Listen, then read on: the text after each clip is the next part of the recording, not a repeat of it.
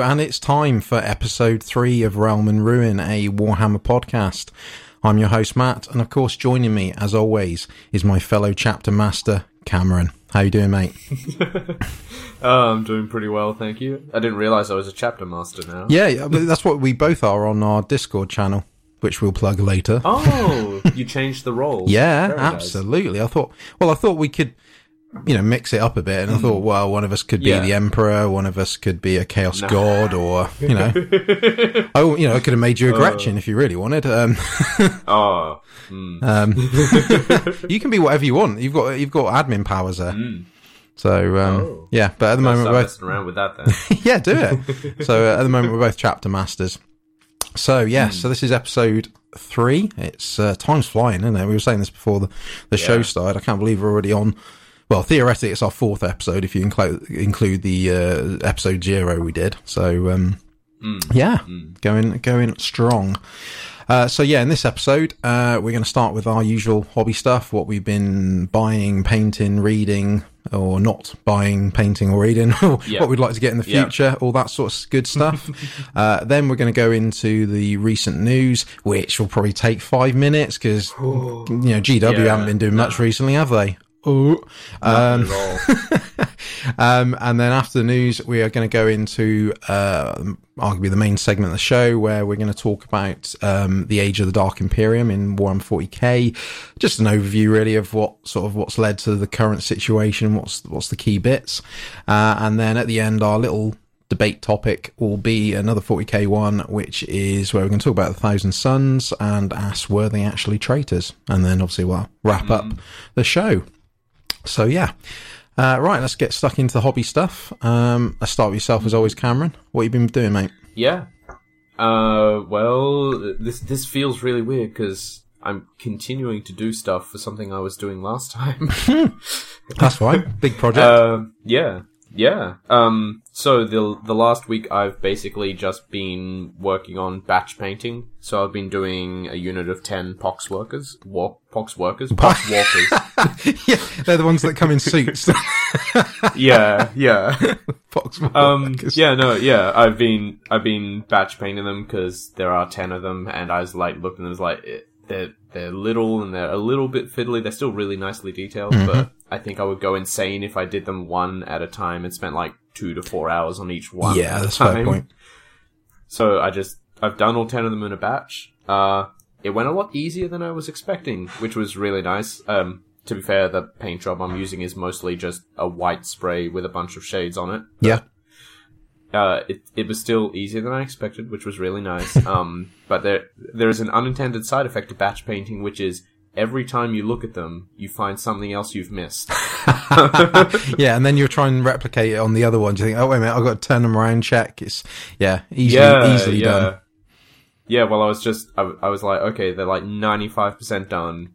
You know, I've just got to do a few pouches and some of the belts on some of them. You know, put like a brown leather or something on that.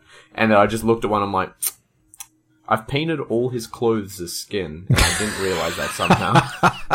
well, that's the thing, isn't it? With some how intricate some of these miniatures are these days, it's so easy mm. to confuse parts of it. Where you're thinking you're painting it, you're thinking, "Hang on, no, that, that no, that's not the part I was thinking yeah. it was." Oh, oh. but then yeah, I suppose yeah. at least the good thing is if you're not, if you, as long as you've not gone crazy with some of the paints, it's easy to to try and you know fix it, isn't it? Ultimately, oh yeah, you know. Uh, like I'm, I'm not doing anything fancy with them. Just they're like at what I would call tabletop quality. Yeah. They're not super detailed or anything. It's just like color with a wash for most of it. but then, uh, that, but then that's the perfect thing for those, isn't it? With the the Nurgle yeah.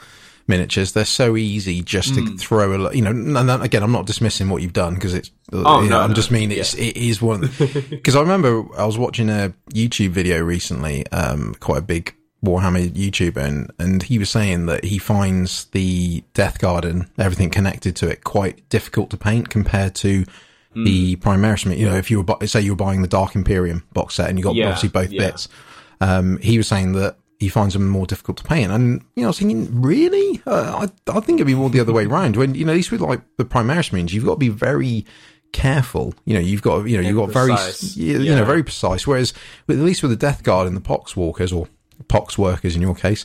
Um, um, yeah, you know, you can be really sort of, you know, half-assed with it in a way. You can go, yeah, that'll do, and, you know, yeah. and it still looks good. That's the you know the beauty mm. of it. You don't need to be touching things up, yeah, left, right, center. I, I, I think with the more professional painters, their gripes with the Death Guard models are they they make a habit of painting every detail properly. Yeah, there is a yeah. lot of detail. Yeah, no, I no, I can I can totally see that as well. I'm not, I'm not dismissing. Yeah. It. It's just I suppose that for me, if you're of our standard where it's you know tabletop to maybe a little mm. bit better, you know whatever your um, cons- yeah. you consider your yeah. standard. If you know, whereas pro painters totally different league, and like I said, they'll be oh. they'll be cringing at what we're saying, but, you know, but, but, but for beginners and people that are still trying to get confidence with their painting, they're perfect. Mm. They really are. And, and like I said, what oh, I've yeah. seen so far, you you know, you, are doing a good job of them as well. And also the people, you know, are liking it as well. You know, the odd comments that you're getting and retweets mm, and all that. So uh, yeah, doing well, mate. Yeah, well, thank you. Um, yeah, it's been fun. I made a start on the fetid bloat drone today as well. Mm. I've oh, nice. done like some of the, I've just shaded some of the flesh and started doing the armor plating and stuff. Nothing fancy. That one's going to take a while. Mm. a, a, bit bigger, a bit more complex. Uh, what else? Um, I picked up the Plague Marine box because, uh, I already had eight Plague Marines, so getting a box of seven means I can do three squads of five. Yep. Which is nice and rounded out. Uh, Happy days. Three solid troop choices. Uh, I've only built a couple of them so far, but I'm trying not to build too much and sort of get myself put out. overwhelmed, yeah. Easily yeah, done. Yeah. Yeah. Um, and I also picked up a hobby drill for yes. not technically the first time ever, but for the first time in a very long time, mm. and it's the first time I've really used one properly. Uh, How are you uh, finding it's it? a great tool. I love it. Uh, I went through this afternoon and just drilled out all the barrels of everything that I plan on doing in the near future. it was really simple. It was quite easy to use. Um, shout out to the local Games Workshop store manager who gave me a nice detailed demonstration on how to use it and everything at the store. Uh, he's pretty cool. Get on him. yeah. Um, and also did my first bit of pinning ever, which was nice. And oh wow perfectly. Yeah, you know, just a couple of bits of paperclip to keep the arms on one of the easy to build Death Guard because I accidentally snapped the little easy to build stubs that they're meant to, yeah. you know, click on with. Yeah. Um, yeah, but that's it at the moment. So I've, I've, mocked up a couple of lists and I can probably do something around a thousand points with what yeah. I've got. So might once I've got a few more painted, head into the store and see if I can actually do a game of 40k first time in yeah. Uh, God, what, like what play five, it five years? yeah, I know. What is this? What's this all about? No, this no, that's awesome. Heresy. Yeah, and also I saw you got the um, Death Guard Codex as well. Yeah, yeah, and I really like that. Lots yeah, of cool info. Uh, and like I'm I'm coming in comparison from the like the fifth or sixth edition codexes, way yeah. better layout. Oh, it's so are. much more ordered. Yeah, yeah, the they are. That was nice.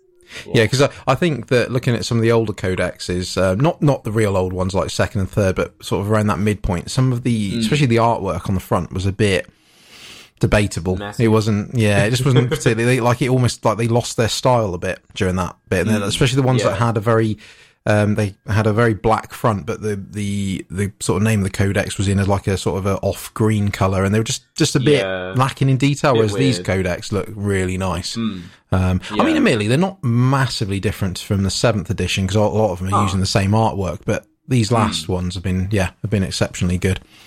Yeah, which is always good definitely. to see. Yeah. Um, so, that more or less sums up what I did this week. So, on to yourself. Right, yeah. Um, well, I've been stocking up on paint because I, I, was. Hmm. It's one of those where every time I'm thinking, right, what should I paint next? What should I start? And I think I just don't have the paints really, or I'm uh, enough mm. to hmm. finish the job, and I I'm, I, don't want to sort of start and then realize like, oh, I haven't got the paints I need. Because um, I mean, I live near a Games Workshop to a degree, mm. but it's not easy for me just to go in and get some paints all the time. So I'm trying to buy them in bulk at the moment. And as you know, as I showed you, I have invested in some Vallejo paints um, for yeah. the first time, which I haven't had a chance to use yet, technically, but I'm going to be cracking them open soon. But yeah, I've bought the Game Color intro set, which is mm-hmm. 16 uh, colors, which look really good. I must admit, I'm impressed with the bottles that, that they come in, the little dripper bottles, yeah. which are really nice, yeah. or dropper ones they call them. Um, mm. Uh, my washes have just arrived yesterday, so I've got a set of yeah. eight different washes, and what's quite good is they're all general ones. There's a red one, blue one, you know, metal one, yeah. green one. So I've got most of them covered. Um, and then obviously added it to the, the Citadel ones I've already got. So yeah, I'm quite, you know, without actually properly using them yet, I just feel, I feel more confident now. I'm like, right, I've got a good collection going yeah. here now, yeah. so I can feel confident getting stuck into uh, more of my painting. Um, yeah, yeah, I'm now eyeing up what next ones to get because I think especially if I really like them, which I think I will, I am going to try and get a lot more Vallejo and then use the odd Citadel one for the odd, you know, edge highlight or the yeah. odd sort of wash that you need. Um, whereas I think these Vallejo, and also they, they're good for, I think, you know, from a financial point of view as well. Mm. Um, you know, yeah. the set that I bought, like if I, if I, like the set of washes I bought would have mm. come at, I think, like two pound twenty a bottle if you bought them separate. You know, if you divide it by yeah. what I paid for them, and obviously if you went to Games Workshop, a wash here is about four pound fifty. So I've almost got them yeah. half price. So you know, mm. um, yeah, really happy with that so far. um, I've also right, as you know, I've been trying to prime a lot of my models now yeah. using using the spray now. What the there's good news and bad news. The good news is that okay. Um, okay. Um, Adrian, who is a part of our community at the moment, um, who we'll give a shout out to at the end of the show, um, mm. he obviously recommended a particular primer that um, is sold at Halfords here in the UK, which is like a you know a car place basically, mm. and so that's a good thing. I bought that ready to use. The downside is that every time I've gone outside to use it, it's been chucking yeah. it down. It's uh, and the ah. one time in the last week where we've had a real a nice amount of sun, like which was basically last weekend. I was away for mm. my wife's birthday, so literally, yeah. I, you know, it would have been the perfect time to go outside and prime all my models. And then since I've been back, it's nothing. You know, since I've been back and you know after work and all that, every time I've gone out, it's raining. Yeah, you know, I'm like, yeah. So I'm literally just waiting for a nice day in the next couple of days over this Easter weekend, so I can go out and just yeah, prime the hell yeah. out of all my all my models. Um, mm. So yeah, so that's me from a painting point of view. Um, I have also bought uh, a bit of literature as they say. Uh, my Tau Codex has finally arrived um, from eBay because yes. I had to send the first one back, which I think I said on the last episode. Yeah. Uh, unfortunately, this one still is slightly damaged, and it's really mm. got to me. But it's to the point now where it's still shrink wrapped, and mm. uh, I just think I just have to live with it. You know, I think it's just genuinely, you know, the packaging was fine. It's just yeah. obviously again just a heavy-handed postman, yeah, or post person. So that. yeah.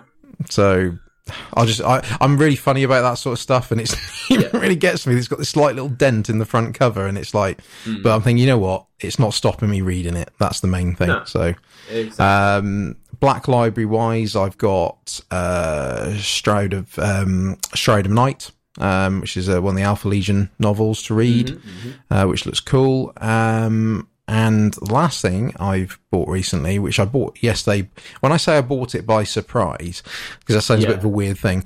Basically, I went on eBay and I thought, I really fancied giving Shadespire a go because yeah. basically my two, my two of my best friends in real life, um, are not into, uh, Games Workshop, but they're into board games and you know, I'm trying to push them to start playing stuff like the little things like yeah. uh, Necromunda or mm. or coming soon, you know, Kill Team and things like that. Yeah. You know, and they're they're in that. Yeah, I don't know if I want to or not. They're in that sort of you know on the fence slightly. So I thought, right, let's let's look at getting Shadespire because it's pretty much mainly more of a board game because there's not many oh, yeah. you know miniatures in it. So and I just fancy giving it a go anyway. So I went on eBay, saw a one that was on a you know, buy it for this amount money, brand new, or, you know, the best offer bit. And I thought, I'll just put a cheeky offer in.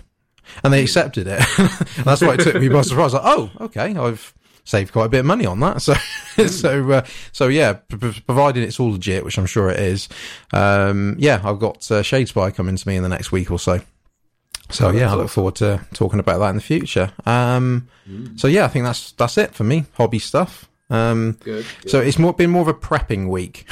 yeah, getting stuff yeah. ready for the future, whereas yeah. you're properly getting stuck in. Yeah, um, well, um, I I did forget. I also did some literature besides the Death Guard Codex. I read Fulgrim the Palatine Phoenix, which is ah. sort of technically Horus Heresy series, but it's like mm-hmm. before the Heresy stuff rather than starting after Horus Rising. Uh, and it's sort of Fulgrim uh, wanting to bring his legion back into prominence. You know, these are the early days where they're only just getting past the fact that you know they were down to 200 men at one yeah. point. And so Fulgrim goes off, and to impress everyone, he takes a world with himself, a negotiator, and six space marines. Uh, and he, he does it, which is very cool. But um, it, it's just a really good character development book for him, mm. I think. And um, the next one I'm looking at is reading Fulgrim, uh, the big long one by uh, oh, God, I forget, forget who wrote that. Uh, do, but, do, you mean the actual heresy? Yeah, the Fulgrim. Horus Heresy Fulgrim book. The, yeah, the oh, I've read it. I can't remember like did 500 pages. Yeah, yeah, yeah. It's really good. Um, mm. but no, but how, is that the one you just bought? Is that really good? How you yeah, it? yeah, that's really good. I really liked it. Um, cool. It's not super long, but it tells a really cool story. Um, it kind of gives context to how the whole expansion before the heresy was working. Like, mm-hmm. you know, you get the image of no, it's just this kind of war crusade across the entire galaxy. It's like, no, if, it was it was an efficient war crusade. If you didn't have to fight anyone and you could just talk for a couple of weeks instead of having to burn a planet to the ground, you should do that. fair point. Yeah. Yeah, yeah. They, they, is it that is, yeah. is it that hardbacked sort of version? Yeah, yeah. Those, yeah, yeah the there's quite a few where they. Uh, is it one they, have forgotten the range? Yes, yeah, that's yeah. it. Yeah. Yeah, oh, it's really good, and it had a bit of stuff with um Fabius Bile in there as well, which was really nice. Cool. Yeah, yeah, sort of his, his, his beginnings. well, his novels are really the, the couple that are out because I read uh, Primogenitor quite a while ago, and I've got Clone Lord, which is the new one um, to read soon. That's they're really, well, I can't say for the Clone Lord because I've not read it yet, but the Primogenitor is really good as well. You get a mm. good insight, um, especially there's a few little twists in it as well, which always makes it cool. Yeah. Um, nice. Yeah. Yeah. Oh, yeah. There we go. Reading, we go. painting. Um, anything you're going to buy soon? Anything you're eyeing up? Um, honestly, part of me is like eyeing up eBay offers for halves of Dark Imperium because I'm going to have enough bits left over from the Plague Marine box to do some conversions there, so that they don't all look exactly the same. Mm-hmm. So I might I might pick one of those up in a few weeks, uh, depending on shipping. Uh, shipping costs on eBay to Australia can be horrific. I'm like, oh yeah, I bet oh look, that item's only like twenty bucks. That's really cheap. And it's like you know forty dollars shipping. I'm like, what's wrong with you people? uh, no, that's a that's a good idea with using eBay for the Death Guard, especially because mm. that's that's how I got mine, and I got mine so much so much cheaper oh, yeah. just by buying, and I got literally the whole set from Dark Imperium, but mm. it cost me you know way less than half what the box set would have oh, cost yeah. me. So Absolutely. yeah, it's definitely worth looking into. Yeah. Um. Yeah. Cool. Okay. So I think that's our hobby stuff for this episode. Um, right, we'll have a quick little break, and then once we're back, we're gonna get into the news. I've brought a shovel.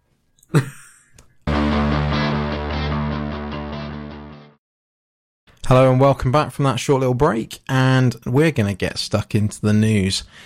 Ah, Games Workshop. Right. Ooh. Here we go.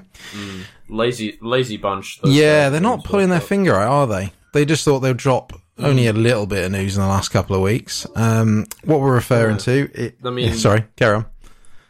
Yeah, I mean, you know, it was Adepticon, and they didn't announce anything important. No, not at all. You know, it was it was like a tumbleweed just going through, wasn't it? Just mm. like no, nothing. Yep. Oh wait, there was a there was a shock silence. Uh, yeah, shock silence. The amount of news they've dropped it is crazy. Yeah, I, I remember oh when we've been God. talking prior to recording this, we're like, oh my God, what are we? Most of this episode is going to be the news, so we will yep. try and we're going to cover all the things that were revealed in Adepticon. Um, but we won't, we'll try and give as much info as we can, but without going overboard, because otherwise this would be a seven hour episode. oh, yeah. Oh, yeah. Absolutely. so let's start, let's start with the, that small little bit of news that just got, got dropped mm. at the end. Um, yep, yep. I'm going to start Emperor it. I'm going to start it with, uh, fortune favors the faithful. Um, mm. so yeah, it's been revealed that Plastic Sisters of Battle are coming. Hoorah! Yeah. How do you feel about that, Cameron? I mean, I I I always thought of doing a sisters army way back uh, when I was initially in the hobby, and I never did Mhm. because they would be too heavy to carry around. And um, now they are going to be light and glorious and less chippable and breakable. so um, And just think of the clarity on them as well. Shocking. Yeah. Well, the thing is, this is this is a range that hasn't had updated models since it was initially released. Yes, that's right. Which I think is third edition. Um, I could be wrong on that. I think it's yeah, third. it's, been like twenty. It's been like twenty years. Yeah, something like that. Yeah. And they still look good. That's the. That's why I'm. I've got such high hopes for these plastic ones because even the old metal Mm. Yeah, ones yeah. still look good. I mean, yes, by today's standard, they look. They're showing their age a bit, but they Yeah. still look But fantastic. still. Yeah, and like especially more recently with um Celestine and the Geminae models Mhm. coming out, like if if it's all in that style, um beautifully sculpted armor, like intricate face details because faces are important in the Sisters of Battle army because it's always the focal point of a model, but these aren't going around in helmets, they're going around in their sort of their gothic shock white hair and their fleur-de-lis tattoos and everything. Yeah. It's important to have a good detailed face. Absolutely. Yeah. And yeah, no, and I I also want more doves. Uh, Celestine has some good doves, and I would like some more.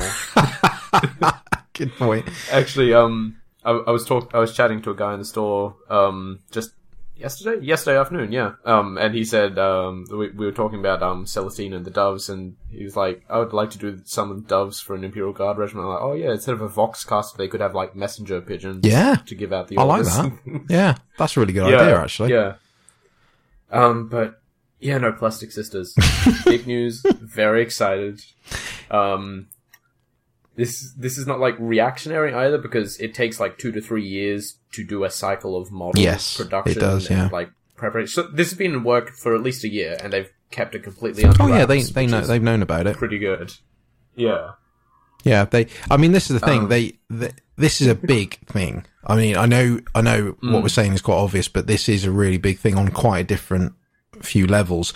A, the fact that fans of, of Sister Battle are now getting updated models. That's a great. It's, no matter if you like, don't care, don't like, it doesn't matter. It's always great when new models or a, or a faction is completely redone. You know, especially when a lot of the the miniatures are older. So it's really, you know, I'm, you know, Yeah. I'm, I'm, I can't wait to get stuck into them. But the, I imagine there's probably a lot of people out there which are like, oh, you know, I'm, I'm not interested in Sister Battle, but there's still a lot of people out there which is good that they're pleased for the players that are going to get stuck into them, which, you know, it's never a Mm. Bad thing. yeah. So that's one thing that's really good. The second really big thing, which uh, shows, is that Games Workshop are willing to do this. They're listening to people. Yeah, You know, yeah. it shows that us as fans of the of the you know the models, the the literature, the lore, and everything. You know, whatever hmm. part you're interested in, you know, they're listening to what people want and not going. No, we're not doing that. You know, obviously, it's I'm not. It's not been easy for them to probably do this because obviously that financially Oh, no. they're going to have to make new molds and all the bits that go hmm. behind it. You know, this is not a, snap decision. They, like you said, they've had this in the works for quite a little while now, and obviously they, they realise that you know from a business point of view, they obviously think it's going to work. Because let's not get let's not get wrong on this. That as much as you know, there could be loads of us going, we want plastic sisters. It's it's go, mm. it's got to be financially worth it for Games Workshop. Or you know, any, like any company, they've yeah. got to make you know if they're going to invest all this money in new molds and all the production, you know, pulling all the metal ones, all the you know all the the faff that goes with doing it, they've got to make it worthwhile for them. Um, which obviously Hmm. Oh, yeah.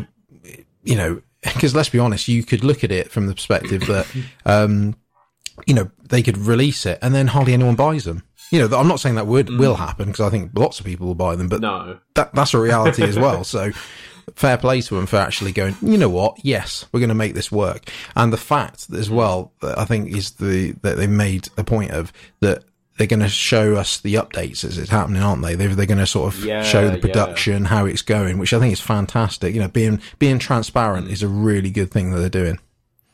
Yeah, and I think they have to be with this because it's such a far off announcement that, that all they've said is next year.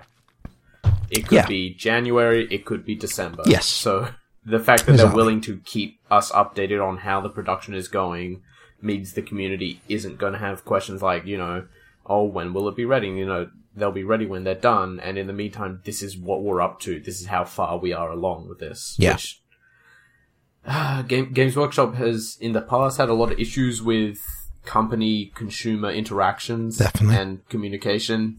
Uh, the last few years they've been absolutely fantastic, and this is like another step up. Like I don't. I, I, I'm invested in a fair few different sort of tabletop systems to various degrees. Uh, and the only one that comes close to saying, you know, we're doing this and we're going to talk you through every step of the production is probably Wizards of the Coast with Dungeons and Dragons. They Yeah. all Yeah. these regular updates. They're very vocal with their community, but all they're doing is putting out books. They not they're not investing hundred thousand dollars for a mold for one box of models when you have you know however yeah. many boxes for a standard release. Um, and you know they can use the community feedback directly and things. Whereas community feedback on, oh, I don't know if you should go to that Chinese caster or that Chinese caster is probably not so helpful for Games Workshop. yeah, yeah, that's a fair point. No, I, I, Yeah. I, I think it's, it, and what's good of which we'll cover in all this news, it's all positive as well. It's all good stuff. You know, this is, and I Mm. Oh, love, yeah. I love the fact how they did the, the trailer for this as well. I like the fact Mm. that it's only a, about a minute long, but obviously they've taken all the comments that people have said in various forums, but obviously primarily in the recent survey that was done. You know, when are we getting Mm. Plastic Sisters? And I think that's a re- you know, it's really cool the way they've done that. Like they've acknowledged it. They're not gone. Oh, yeah. They've not gone. Ta-da, Plastic Sisters. You know, you know, like look what we thought of. And it's like, no, no, you didn't think of it. The, com- the you know, the community really wanted Mm. Yeah. this. They've acknowledged that Yeah. the people really want it, not that it's their brilliant idea. So it's, Mm. which is really, you know, again, that that's where people will buy into things more. You're like, you know what? Yeah, you're not t- treating us like mugs. You've got, you've, li- you know, we've given our feedback and you've listened. You've made it work, or you're going to make it work, and we're going to get what we want. Win win. Mm. Yeah, yeah. It's it's it's really good. Um, I feel listened to. I participated in the survey and I spoke about Plastic Sisters and about Slaanesh, and Plastic Sisters are being confirmed, and Slaanesh is being brought up a lot Yes. in the recent releases, and a lot of them are important stuff. So hey, it's all it's all looking pretty good from here. They clearly listened to your survey, Cameron. Oh yeah, no. what else did you ask for? I mean, uh, I asked for a decrease to the price disparity between Australia and New Zealand and all the other regions, um, and they listened because technically it's cheaper to get a cauldron of blood here than in the UK now. Uh, yes. I don't know why that is. It's so weird. It's just the one model that is like a couple pounds equivalent cheaper. Yeah. Win. that one, that Hey. one box. Hey, like I said, counts. I'll take it. It's Yeah, a cool absolutely. box. It's Could a be cool box. worse. I'll take it. Yeah. Uh, Yeah. So, um, Yeah. Plastic Yeah, Sisters. and brilliant yeah, news. and I mean, on on top of that, it's like there's there's not a lot of female representation in uh, Games Workshop franchises, apart from like the elves and Eldar usually have a fair few like female characters or female sets. You know, there's literally Daughters of Khaine are an entire faction of women, except for the uh, mind controlled Doomfire Warlocks. Uh, but yeah, um, but having an equivalent of something like that for 40k, where it's an it's an all female faction of badass warrior women, I'm all for that. That's super good, and it's good to have them sort of coming back into the front of uh, the atten- of the sort of community attention. Yeah, I'd, I totally Yeah. agree with that. I think I, I, I love female forces in, excuse me, I love female forces in, in all the games. I, I think there's, there should be more of them if, if possible. They just always, because I think they, they, apart from obviously things like equality and things like that, it's just, they suit miniatures as well. You know, some of the female miniatures always look really good. Like you said, the, the daughters of Khaine look fantastic. The, the sisters of battle are going to look fantastic. Yeah. Even in Necromunda, House Escher, they look, they Oh, always yeah. look cool, you know, They're and I think, cool. you know, I think, it, I think it's a great thing. I said any, anything Mm. they can add, any more female, uh, characters or forces is always Mm. good in my book. Yeah. Um, so yeah, anything, anything else on the, on the sisters or should we move on no, to I'm the next excited. big one? I probably won't do an army, but I will buy a box. I'm sure, just because I asked for them in the survey and they've they've answered.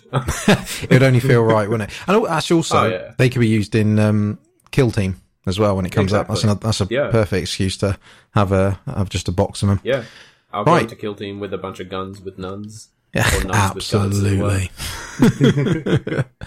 right, the next big bit of news. Um, Oh, switching to Age of Sigmar. Uh, the well, I say the official. I suppose it is the official reveal of the, of the IDNF. um, you know. the official. Oh, oh, Oh. oh! It's a Oh. it's a it's a pun day. Every day is a pun a pun fun day. Uh, yes, yep. the it's the official uh, reveal of the Idoneth Deepkin in uh, yes. Age of Sigmar. As in, they, we've had hints of them before, so that's why I'm saying oh, it's the, yeah. the, first. But this is the first proper. Here you yeah. go. This is what they're going to look like. Um, yeah. So, what's your thoughts on them?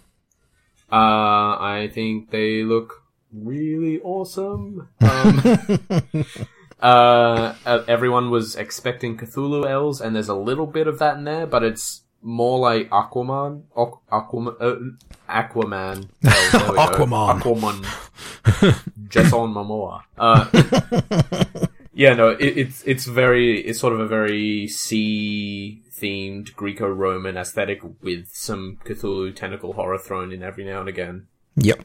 Uh, the models all look amazing. Um, I've I've had to I've had to like talk to a lot of people on the Age of Sigmar Reddit who are really confused as to how there are sharks on land, and are like, yes, th- these guys literally their entire fluff is like they come with this with rolling fog and mist. Yeah. So like they're just, they're magical fish. They're floating in the fog. They're swimming through the skies like uh like that one Doctor Who episode. And like once once you say it like that, people are like, "Oh yeah, that makes sense. That's a very cool image." But like I've seen a lot of people like who are just initially like, "What? why why are they flying? Why why are these giant turtles flying through the sky? I mean, look, let, us for the for those people that are saying that. Let's get mm-hmm. real. This is Age of Sigmar, where oh yeah, the, anything goes. I mean, let's be honest. Oh, yeah. It, let's not get into the physics of things. Anything is possible. You know, yeah, Slaanesh yeah. is in between realms at the moment, having you know having um, souls drained out of him and things like that. You not know, for much longer. Not uh. for much longer, yeah. Uh, but but let's be honest, flying turtles, flying sharks, yeah. Mm. Why not? You know, this is this is why, why they did Age of Sigmar, so that they're not held mm. by the restraints of, of your like an actual yeah, world. Yeah, exactly. you know, because ultimately, what, mm. whether people agree or, or, disagree, Warhammer Fantasy is was based very on that very Tolkien esque way of being, the very traditional, you know, elves, dwarves, humans, and orcs, etc. But at least with Age yeah. of Sigmar, they can they can break those rules, which you know, oh, yeah. some people yeah. not their thing. That's absolutely fine, but I, I consider it a good thing. It just lets it, it, it, gives creative freedom at the end of the day, mm. and this is a perfect example of it. Yeah, yeah, exactly. And, you know, speaking of creative freedom, have you ever felt entrapped by the fact that they model all these intricate faces with eyes that you just cannot physically paint because your hands are too shaky or your exactly. And I, you know, there are no eyes on the troops. Exactly, no eyes on the troops. It's so good. It's it to me. I, I when I was seeing these, I I was a bit in the on the fence for these yeah, because yeah. the, the the good thing is like you said, I think from a painting point of view, that's going to make things a lot easier. Um, but aesthetically, I'm not digging those particular miniatures. I must admit, whatever they, you know, their sort of main mm. troop. Um, again, without knowing the, law, I mean, sure, the law will be fantastic on them when oh, we yeah. start hearing more. Um, I was just a bit like, mm, okay, I'm not buying those as much as some of the others because, like someone pointed out on Reddit, which I already thought of as well, and they just confirmed what I thought, is they remind me of the Electro priests in the um, ah, Adeptus yeah. Mechanicus, and I was thinking, mm, you know, like, it was just that way. They look a bit too much like that. Not again, yeah, that's not necessarily yeah. a bad thing. I'm just saying that I, you know, I'm not digging those as much as the others, but let's not get negative yeah. on this. There are some yeah, amazing yeah. miniatures coming. There are some really good miniatures. I um I'm personally a fan of uh Scholar Man with Octopus Companion. Uh the octopus Scholar Man. the octopus comes fully articulated with a club and a knife for some yes. reason. yeah, I, I, I put him as Octopus Sorcerer in my notes. Yeah, yeah, that, that's um, also a good way to put it. I got him I, along with Wind Chime Sorcerer. The yeah, one you see just yeah. afterwards, one he's got like he looks like he's got a wind chime just above his head, and it's like dangling, going ding ding ding ding. Mm. I could be wrong. I don't know what he's going to be called. Yeah, um, oh, but there's some so yeah, many good, so many good things. There's um, there are knights on like giant moray eels. There are weapons mm-hmm. teams on sharks. Uh, there are bigger weapons teams on sea turtles. yes, they yeah. look amazing. Uh, They've got um, bolt throws, haven't they? So good. They got bolt throws. Yeah. Um, and then we have uh, what is like it's a little divisive. Some people really like it, and some people some people don't. But um, the running guess is it's the avatar of Mathlann, who is the elvish god of the sea. Um, yes. Or the old elvish god of the sea. I guess Teclis would be in that position now. Mm-hmm. Uh, but it's basically it's Aquaman. It's elven Aquaman. Uh, it looks. I mean, let, let's let's not get. At the end of the day, that miniature, regardless of whether you're going to collect these or not, that is going to be a perfect oh, thing for, for your pro painters and your commission work. They're going to be mm. that avatar looks amazing. I it's cannot so wait good. to see what people do with that from a paint scheme point of view. Yeah, and he he is big. Like someone was drawing comparisons with the the normal sized elves in the shot. He is like Primarch sized, like body wise. Yeah, yeah, he's he, huge. He's a big boy. yeah. Um, so yeah, he, he looks fantastic. Like I said, it's the avatar of Mathlann, and mm. who, yeah, he's the elvish god. Like I said, he was worshipped by the high elves and the Black Ark Corsairs as well, yeah. Uh, yeah. as part of it. Um, mm. uh, but uh, yeah, they've given us a little bit of lore behind what's what they're about. Um, yeah. As far as we know, they're the rejects that um, we spoke about in the last mm. episode when we are covering the yeah. Daughters of Khaine, where obviously you know the souls were being were being divvied out between Teclis, Tyrion, mm. uh, Malerion, and uh, Morathi, and yeah, these are basically Teclis's rejects. so he's basically yeah, been trying to create yeah. the High Elves again, and it's not worked for whatever reason. Well, um, we, which is really a, cool we've got a little more info on why they were rejected, uh, which mm. is, according to all the information floating around, they eat people's souls to survive. Oh. Yeah. Uh, so they're that a little more Slaaneshi than Teclis would have hoped, I think. Yes. but yeah, but you can see that in the in those troops we're talking about, the bald mm. um, ones without eyes. They, you yeah, know, you can see the like almost like uh, male daemonettes, aren't they? In a way, yeah, they've got that yeah. sort of vibe about them. Mm. Uh, so yeah, I, I, think that's really cool. And they they basically also. Uh, like, like you said, they bring the sea with them, but also they're part of the order, but they're causing a bit of trouble as well.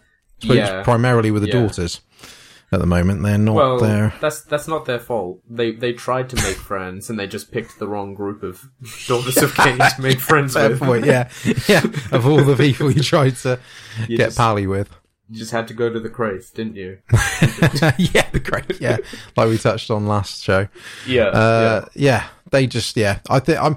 I don't. I'll be honest. I probably won't collect them as a force.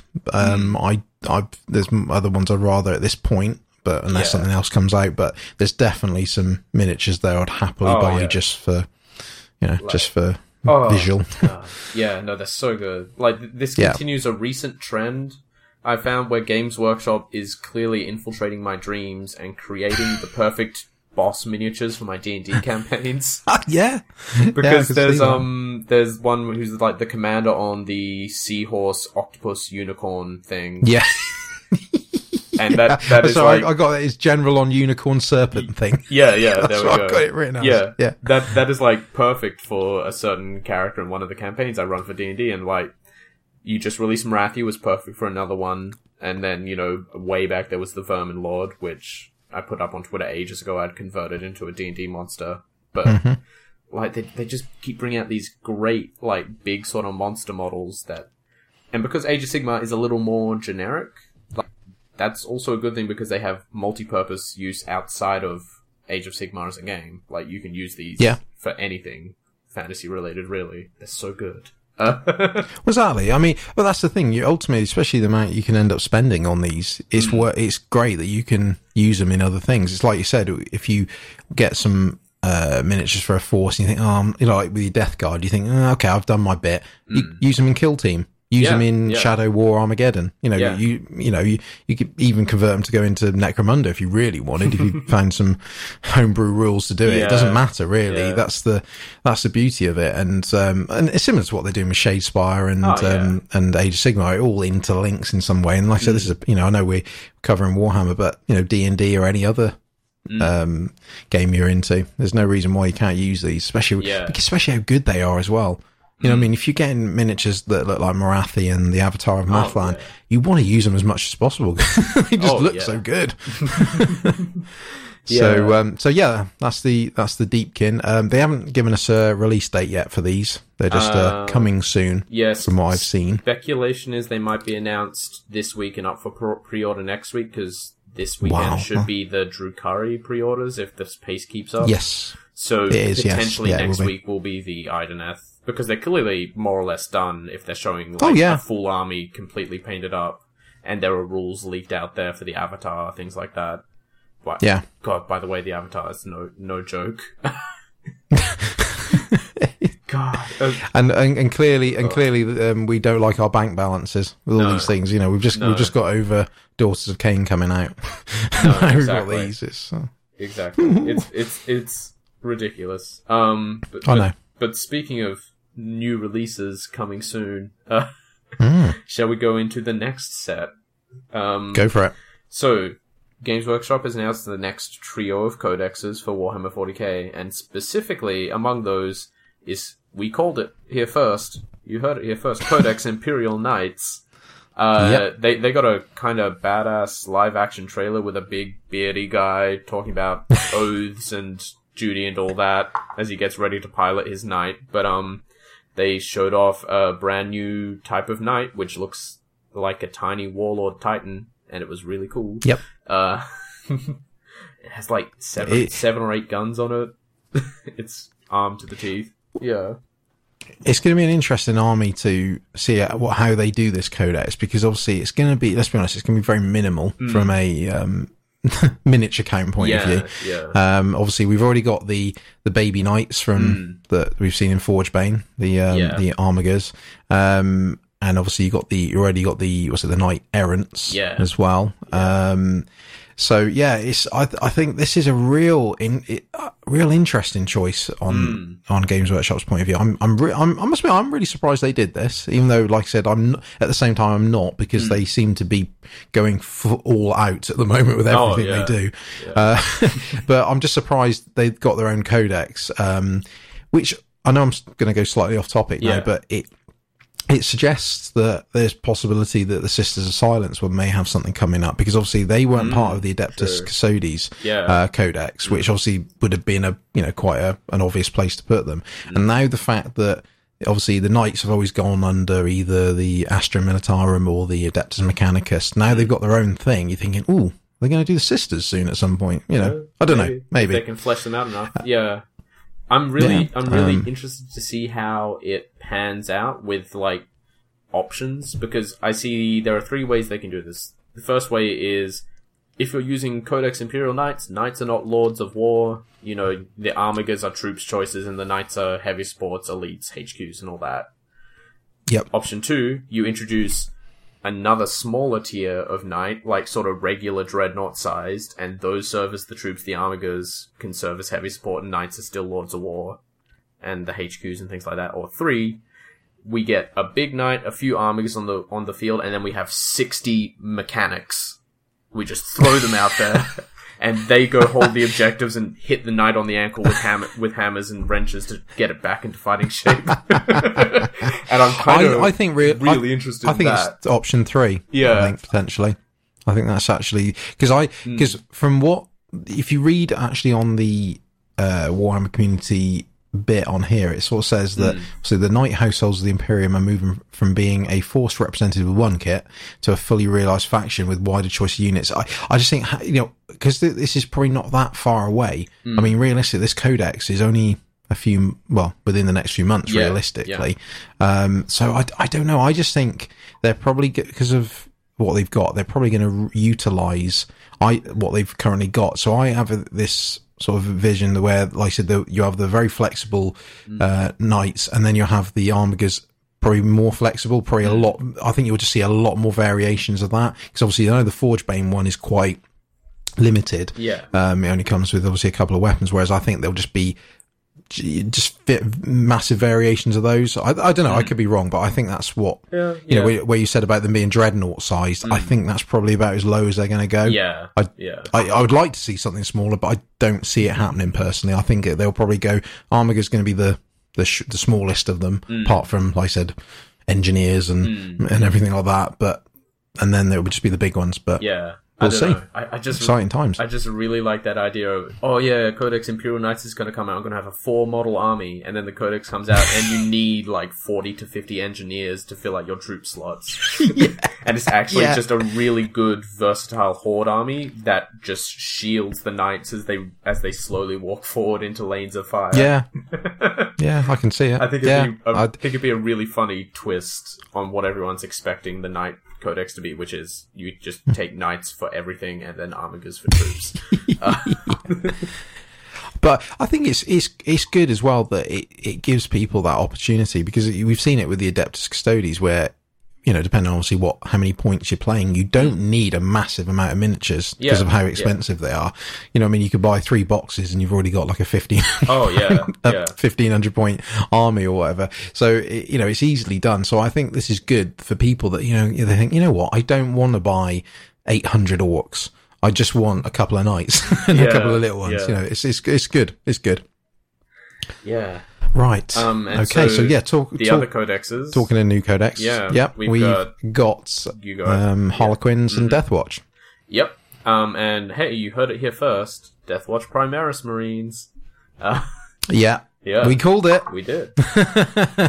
Back on episode one. Yeah. we said, well, we, we agreed that they would, be, they could have Primaris Marines, but not yet. But obviously they've mm. decided to do it early. They're yep, you can have them I now. mean, to, to be fair, like, uh, I mean, this, this will tie into our Dark Imperium discussion later, but like, Primaris Marines were brand new in 999 M41. It is now like a few hundred years after that. So like, they've had True. time to get experience and perhaps be considered good enough, and there's been time to upgrade existing Death Watch members through the Primaris program. So yeah, it, that's a good point. It, yeah, it makes sense that you will now be able to take Deathwatch Primaris Marines, and it's really cool because Deathwatch Primaris Marines, yeah. Absolutely. I mean, the thing is, ultimately, there, there's no way they couldn't have done it oh, from yeah. the, you know, from the codex point of view, regardless of the law thing that we, you know, the discussion that we had a, a few episodes ago. It, it clearly they, they couldn't have done a codex and not included Primaris Marines as part of this. So it's, yeah, it's again, another just really cool thing. Yeah. Every, like everything in this, all positive news. Yeah. yeah. So that's uh, really cool. And then, um, Harlequins as well. Sorry, yeah, they're also addressing Primaris flexibility a bit because they've confirmed that there will be Primaris mixed squads. So it won't be, you know, Codex Deathwatch, oh, you can take Intercessors and Hellblasters and Reivers like everyone mm. else. No, you can mix and match like a Deathwatch squad yeah. should which will be really yeah, awesome. kill, kill teams. Yeah. yeah, yeah. Anyway, Harlequins. Absolutely. Yeah, Harlequins. Yeah, um, there's not really been much said about these as far as I've seen. Um, I just have a feeling it's just going to be mm. similar to the recent ones, like for Taured and Necrons. Yeah. They're just going yeah. to, you know, because their their miniatures are quite recent mm. in some ways, aren't they? So I, I mean, you may get the odd new unit, but yeah. I think they will be relatively untouched. They're just bringing their rules mm. up to date really. Yeah, so which will be good. But that's good. They've confirmed we're getting yep. different masks for different uh, overall army benefits, so you'll be able to build like literally every other army and say, "Oh, I'm from this kind of performance, so my troops will have this buff, etc., etc." So that'll be interesting to see what they do exactly with yep. that. Oh, there's so much. Yep, excellent. More See, they're they're really doing well. These codexes, they're properly pushing them out now, aren't they? Oh, yeah. Which is really good. There's not many. You know, once these three next ones are out, apart from obviously Space Wolves, uh, we got Jakar. yeah, I think that's it, and then Genestealer Cults. Yeah, I think that's probably yeah. the three main ones that I still haven't had one at this point, well, which means realistically it'll be out by the end of the year hopefully. if the maths yeah. work out. I mean, there there are a lot of rumors floating around about sort of a Chaos versus Space Wolves, and then an Orcs versus something box coming out later in the year. So hopefully, we'll see. I wouldn't put it past them. Mm. I mean, look at Forgebane. Yeah, you'd never have seen oh, that God. a while ago. So if they if they can do yeah, that, well, Forgebane sets a precedent. You know, you get a, stu- a technical starter box, even though the rules aren't very fleshed out and don't get any dice. It's technically a starter box. No Space Marines. Yep. What? Yeah. What is this? What? Whoa, thank goodness I'm sitting down. Yeah. Um, so no, it's all good. Um, right, the next bit of news is combat roster. Yep. Um, so this is basically a 40k version of the War Scroll Builder mm. for Age of Sigmar. Um, it's coming in next month, April. Yep. Which is cool. Yep. Um, and it's been developed with uh, a gentleman who's behind it. Roll Call, I believe. Yeah, yeah Roll yeah. Call. Yeah, Tom Hewitt. So obviously uh, the Warhammer community and him him are te- teaming up to you know to create this uh, well application, this uh, uh, thing you can use to obviously uh, plan out your armies. Uh, it's gonna be, I think he revealed in the video, it's gonna be power levels Mm. as opposed to points. But There'll be I can imagine at some point there will be a different points. one for points later. They said so. The power level one will be free, and the points one will be paid. I think. Yeah, like I can that. see them. Yeah, I, Yeah. yeah. Okay. Maybe not. And and then I think. And it's going to be up to date codexes as well, Yeah, which is good. is good, We're going to get 'cause- so no no lagging behind. Well, yeah, because I've been trying to write out Death Guard lists, and then I've been looking online and like, wait, the prices for everything have been like shifted and adjusted. and like, I thought I had even yeah. one thousand points. It could be one thousand one hundred. It could be eight hundred and fifty. I don't know anymore. Who knows? it's a mystery. yeah it's uh, no but again it's i'm again i'm it, i think they've realized that gw that why has this not happened sooner Yeah. you know because why have one for age of sigmar and not have one for 40k it's not it's i mean i'm not complaining because it's you know but it's an obvious thing that they should have done a while Oh, ago yeah, so yeah. good they've done it Or it's, Exactly. it's on the horizon so yeah um so uh, what's happening with malign portents So, Cameron? Malign Portents once again continues to be super interesting. Um, so last time we discussed, you know, we made a time cannon and we shot an evil moon filled with Khorne warriors to fill it with dinosaurs as well as Khorne warriors. um, and then there was the choice. There, then there was the problem of Nagash seems to be stealing people's time after we made the big time cannon. Uh, and for some reason, I don't know why, everyone went insane and decided to march on Nagash's capital. as you do Yeah, uh, Yeah. I just like I was watching the community results. I'm like, wow, I really, I really didn't expect that. I really did not expect everyone to go. Hey, you know what? No, let's. We're on a roll. Let's go beat the hell out of Nagash. Uh, uh, it was, it was a trap.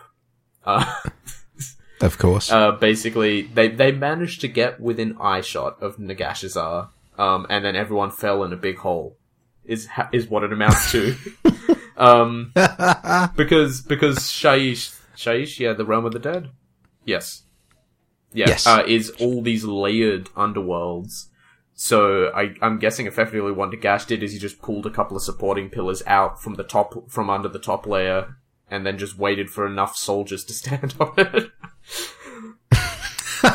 uh, and uh, yeah, and then this is where the options got interesting because you either could parley with Nagash and attempt to get on his good side and join his forces in the realm of death. You could go, you know what? I've had a rough time, but I'm going to make sure everyone else has a rough time and lure opposing factions into the trap as well. Uh, I'm not sure how they planned on doing that, but. or you could use the fact that you're now a few levels down in Shyish to attempt to rampage and free a lot of trapped souls. Uh, and everyone picked option three. Um, oh yeah. okay So uh, this ties into um, another update we've got in the news, but um, effectively, so many people got trapped down there that Nagash's guardians couldn't stop all of them, and a few people managed to go and start unlocking cells. And now all these souls, many of them from before the end times, are now like released back into the cycle of the world and being put back in bodies and things. Um, and this is technically the end of the Dread Solstice campaign, which is yeah there's a bit of background noise there. Uh, this is so the Dread Solstice campaign is the initial campaign of Malign Portents. The way I understand it, Malign Portents is going to be like an event for this entire year, and so this is the, Yes, this is the first impression. campaign cycle is sort of coming to an end, and the end of which was a whole bunch of crazy stuff happened, and it all ended with everyone marching into the realm of death and freeing a whole bunch of souls. Uh, so the effects this are for the last week of the campaign. If you're playing Order, Chaos, or Destruction, so one of the three forces that assaulted the Death faction, uh, at the start of the game, you can pick one of your heroes. They get plus one wound, and they can reroll ones to hit because that represents them being an old hero's soul reborn, which is pretty cool. that's nice Yeah, yep but I'm pretty sure this is also a sort of a, a neat narrative loop into the Warhammer Legends program, which they announced at Adepticon, which is they're giving rules for all the old named characters for Age of Sigmar. yes Uh, yes they're they not are for matched play, they're for narrative and open play only, technically, but Mm-hmm. Really exciting news. They're also doing these big waves of made to order models. So they're starting with Dark Elves. Super cool. Um, Brilliant. Yeah, and they're bringing out rules for all the old models. Uh, that is awesome. And yeah, I think that's well, yeah, how because it ties if you, yeah, because if yeah, because if you look at if if you look in the Dark Elves uh, PDF Hmm. for Age of Sigmar, obviously if you bought if you had something like Mal- the old Malekith Hmm. on his dragon model, he he's just a lord on a dragon. Yeah. You know, if you Yeah. look at him, you know he's not actually Malekith. Whereas at least now there's chance that you know that will happen now, where you can have him as a an old lord. That is brilliant, Yeah, it's genius really, idea. really cool. Um, so in other Malign Portents news, that's basically the update. The cam- the current campaign is wrapping up and sort of tying itself into Mm-hmm. Warhammer Legends. Uh, some more short stories have come out, and things with Slaanesh are getting a lot iffier because there was one short story which was just Morathi and Malarians, you having you know having a mother and son chat um, while they Yep. were just extracting souls from Slaanesh, and apparently it's getting a lot harder to get him to spit up more souls. So Slaanesh, Slaanesh has gotten less full to the point where he's holding on more effectively, I guess. But yeah, Malerion has picked up on the fact that Morathi has been siphoning extra souls off and that the balance is about to break. And Morathi pulls the, oh, I did it all for you. You know, we need to get as many Dark Elves back as we can, etc., etc. To be fair, Malerion seems to be a little bit afraid of her. He understands her in-game statistics. Uh, yeah. When she goes to beast yeah, mode, uh, because he, he sort of accepts this and backs down, but they've got some good dialogue together. There's this great bit about, um, Morathi using treachery as the justification for an initial betrayal. Like, she, so she's like, "Uh, we need more Dark Elves. All these Slaaneshi warriors are invading the realm of Shadow. And Blair's like, so you're using the fact that they're here because of you, you're using that to justify why you're doing the thing which brought them here. That's what I love about Morathi Yeah. and Nagash to a degree as well. They're just two characters that like they just they know what they need to do to get Hmm. it done. They're sort of they're not they don't just sit around just you know twiddling their Yeah. thumbs. They they they're so corrupt in their own way just for to get what they want. But they're brilliant as well. They always concoct concoct these little plans in their own little way, like just what you were saying about Hmm. Nagash, where you know what he's you know he's plotting a trap. Of course he's plotting a trap. He doesn't. He does, everything he does has got a reason for it. I mean, and the same with Morathi. Hmm. You know, she's so bitter and you know and power hungry because of where she is, and it's brilliant. She'll just do anything to Yeah, to yeah. you know get everything on her side. It's Yeah. brilliant. Really was- good. Those two great. characters. Um, and the conversation sort of more or less wraps up with Morathi and Relarian agreeing that it's more or less time to give up on Sigmar and a lot of the rest of the a lot of the rest of the Order faction, and then the soul they were extracting has been listening to this entire conversation and manages to talk when they mention Teclis. It goes, you know, Teclis, and they both just look at it as like, do you think it heard all of that? And Melena's like, yes, I think it did. And Morathi's like, okay, I'm just going to throw it back into Slaanesh. And I'm like, oh god, okay. you know how rough it is in there. yeah, that'll teach you for eavesdropping. Yeah. Get back in there. Get back in his Um, belly. Yeah, yeah. And the, the conclusion to that short story is essentially time is really running out on the whole extracting souls from Slaanesh deal. Morathi and Malerion know this. Teclis and Tyrion don't seem to know this. So it's, it's, I'm assuming it's leading up to like a big Slaanesh reveal and release later in the year, which I'm absolutely. really hoping for. I would love that so much because they're like, you know, we've got less than a few years before Slaanesh busts his way out of this thing. Uh, Yeah, so yeah, it's really happen. exciting. Um, and the fact that the malign portents aren't over, and they specifically talk about all these weird portents in that short story as well. Hopefully, gives a lot more weight to that argument because I just really want a good Slaanesh release. I, I, I think it's uh, let's be, let's keep it straight. Here. It's going to happen, isn't it? I think Oh, with yeah. everything else that we've seen and what we've talking about so far, Slaanesh is going to get a big push. Oh, it's, yeah. It's coming soon, or you know, in the short to mid term future. Um, they're building up to it. Um, you know, all the you know all this rumors previous of you know, Sin- is Slaanesh going to be got rid of and no they they they know what they're doing Yeah. Slaanesh is coming and going to come big i think as well Yeah. it's leading up to it and obviously it keeps people like you cameron happy mm. oh yeah, yeah, absolutely. Look, I just want, I just want all the Chaos Gods to be treated equally. You know, Yeah, Nurgle's been exactly. having Nurgle's been having a lot of the spotlight lately. Khorne He could really use a little more attention. Tzeentch Tzeentch has had a bit of attention, and he keeps winning tournaments, hmm. so he's probably okay. But poor Yeah, old. Slaanesh has been left out since like fifth edition. Has just not gotten Yeah. anything new since then, more or less. So yeah. yeah, it's about time. I think I, I, I think as well is probably what again going from a business point of view. I think that because of obviously the way that some of the Slaanesh miniatures look, and Mm. obviously the sexualized side of them, they're probably deciding how to make them look. Yeah, know, in, yeah. in reality as well. You know, Yeah. like similar to you know because obviously it, it's very doable. Look what they did with the daughters. Yeah, you know they look fantastic. They don't they don't look sexualized as such. So um, at least I think that's probably what they're doing, like with the daemonettes and, Yeah, and all the other things that are going to come. I'm so really- probably think really looking forward to it. I can see like a really good seven deadly sins theme going on because that's what Slaanesh is. Mm. Slaanesh is all different kinds of vice and you know Yep. excess. Yeah. Anyway, you know more news when more news when about that when more news about that is available. Hopefully in the next few months we get some more confirmation. Like a lot of people are pegging it for like January next year around the same time the big Nurgle release this year and last year was. So we'll see. yes, We'll see. Uh, Mm-hmm. excellent. cool. Um, and then I think the last Age of Sigmar thing is the Age of Sigmar Champions, Yeah. which is going to be a trading card game of some sort. Mm. Um, VR compatible. Don't know really. it's what? Sorry. Apparently, it's VR compatible. Oh, is it? Oh, okay. I didn't know that. Yeah, okay. Or something like that. Um, yeah, Yeah. No. So it looks nice. interesting. I'm in, I'm interested Yeah, to see how see it how plays out. Uh, yeah. Um, and I think uh, the last bit Mm. is you wanted to touch upon the Drukhari. So yeah, they will probably be going up for pre-order this weekend. But Yes. we've had this full long week of previews, and they look incredible. oh my Yes. god! so a lot of people had, I'm going to say, apprehensions about how Drukhari would fare under the detachment system that works in 40k at the moment. Because, you know, Yep. it rewards taking a couple big detachments that give you big command point bonuses, and it doesn't reward you taking, say, a ton of patrol or a ton of vanguard detachments, which work That's right, better yep. for Drukhari. So, Drukhari have rules. Technically, they're for narrative and open play rather than match play, because a lot of tournaments only let you have three to four detachments.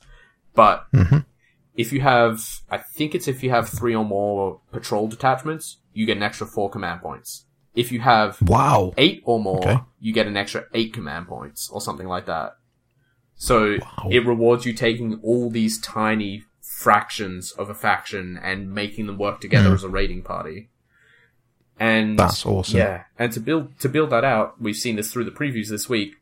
Uh, there are a ton of different options. You know, like Space Marines have all their different chapters. Drukhari already broken down more because there are the Cabals, there are the uh, Homunculus Covens, and there, there are the Witch Cults. So there's already three subdivisions there. And people were worried we'd get, you know, a set of rules for each. This is what you get if you play a Cabal. This is what you get if you play a Homunculus Coven. This is what you get if you play a Witch Cult. No. You get three or four options for each.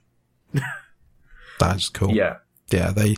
I no fair play because I think. Do you think they're actually going to do the same with Harlequins to a degree when that Uh, codex comes out? Maybe like Har- Harlequins are a little less subdivided in that they just kind of split themselves into big troops. But I'm sure there'll be lots of different troops available to. Uh, sorry, I'm thinking more with the, the command points and Oh yeah, attachment side of rewarding taking like numerous small detachments. Uh, hopefully, Yeah. It seems like really, Yeah. really sort of everything we've seen with the Drukhari stuff so far, or the Dark Elder stuff so far, has been really, really flavorful as well as quite strong. Yep. Um, they've not talked about any weaknesses, but they've also not mentioned saves or toughness. So we're everyone is assuming they're still toughness three with a five plus save. That's why they're balanced. Yeah, Uh, I imagine so. Yeah. yeah, but you know, there are several cabals that you can choose from. Each have different bonuses. You know, I think one is if you're in vehicles, you shoot better, things like that. Um, there are three different homunculus covens that each give a different set of bonuses. Uh, there are three different witch covens that each give a different set of bonuses, and the way I'm seeing this in a tournament play is you would do tournaments, three detachments is what you get. So you would take three, uh, oh god, what's it called? Battalion? Yeah. Uh, you would, Yep. you would take three battalion detachments. You take one cabal, one homunculus, one witch, uh, detachment for each. Just to get the, the most out of that, out of that mix. and then the entire army is about dropping in precisely, shooting everything to death, and then jumping out. As far as I can tell. Mm-hmm. Yep. Um, there's there's just so many things like um, their blasters for scourges are up to D6 damage. This is D3 damage now. Um, wow. Yeah. Uh, you've got splinter racks back on vehicles, so if you've got a bunch of troops shooting from an open top transport, they will do a ton of damage.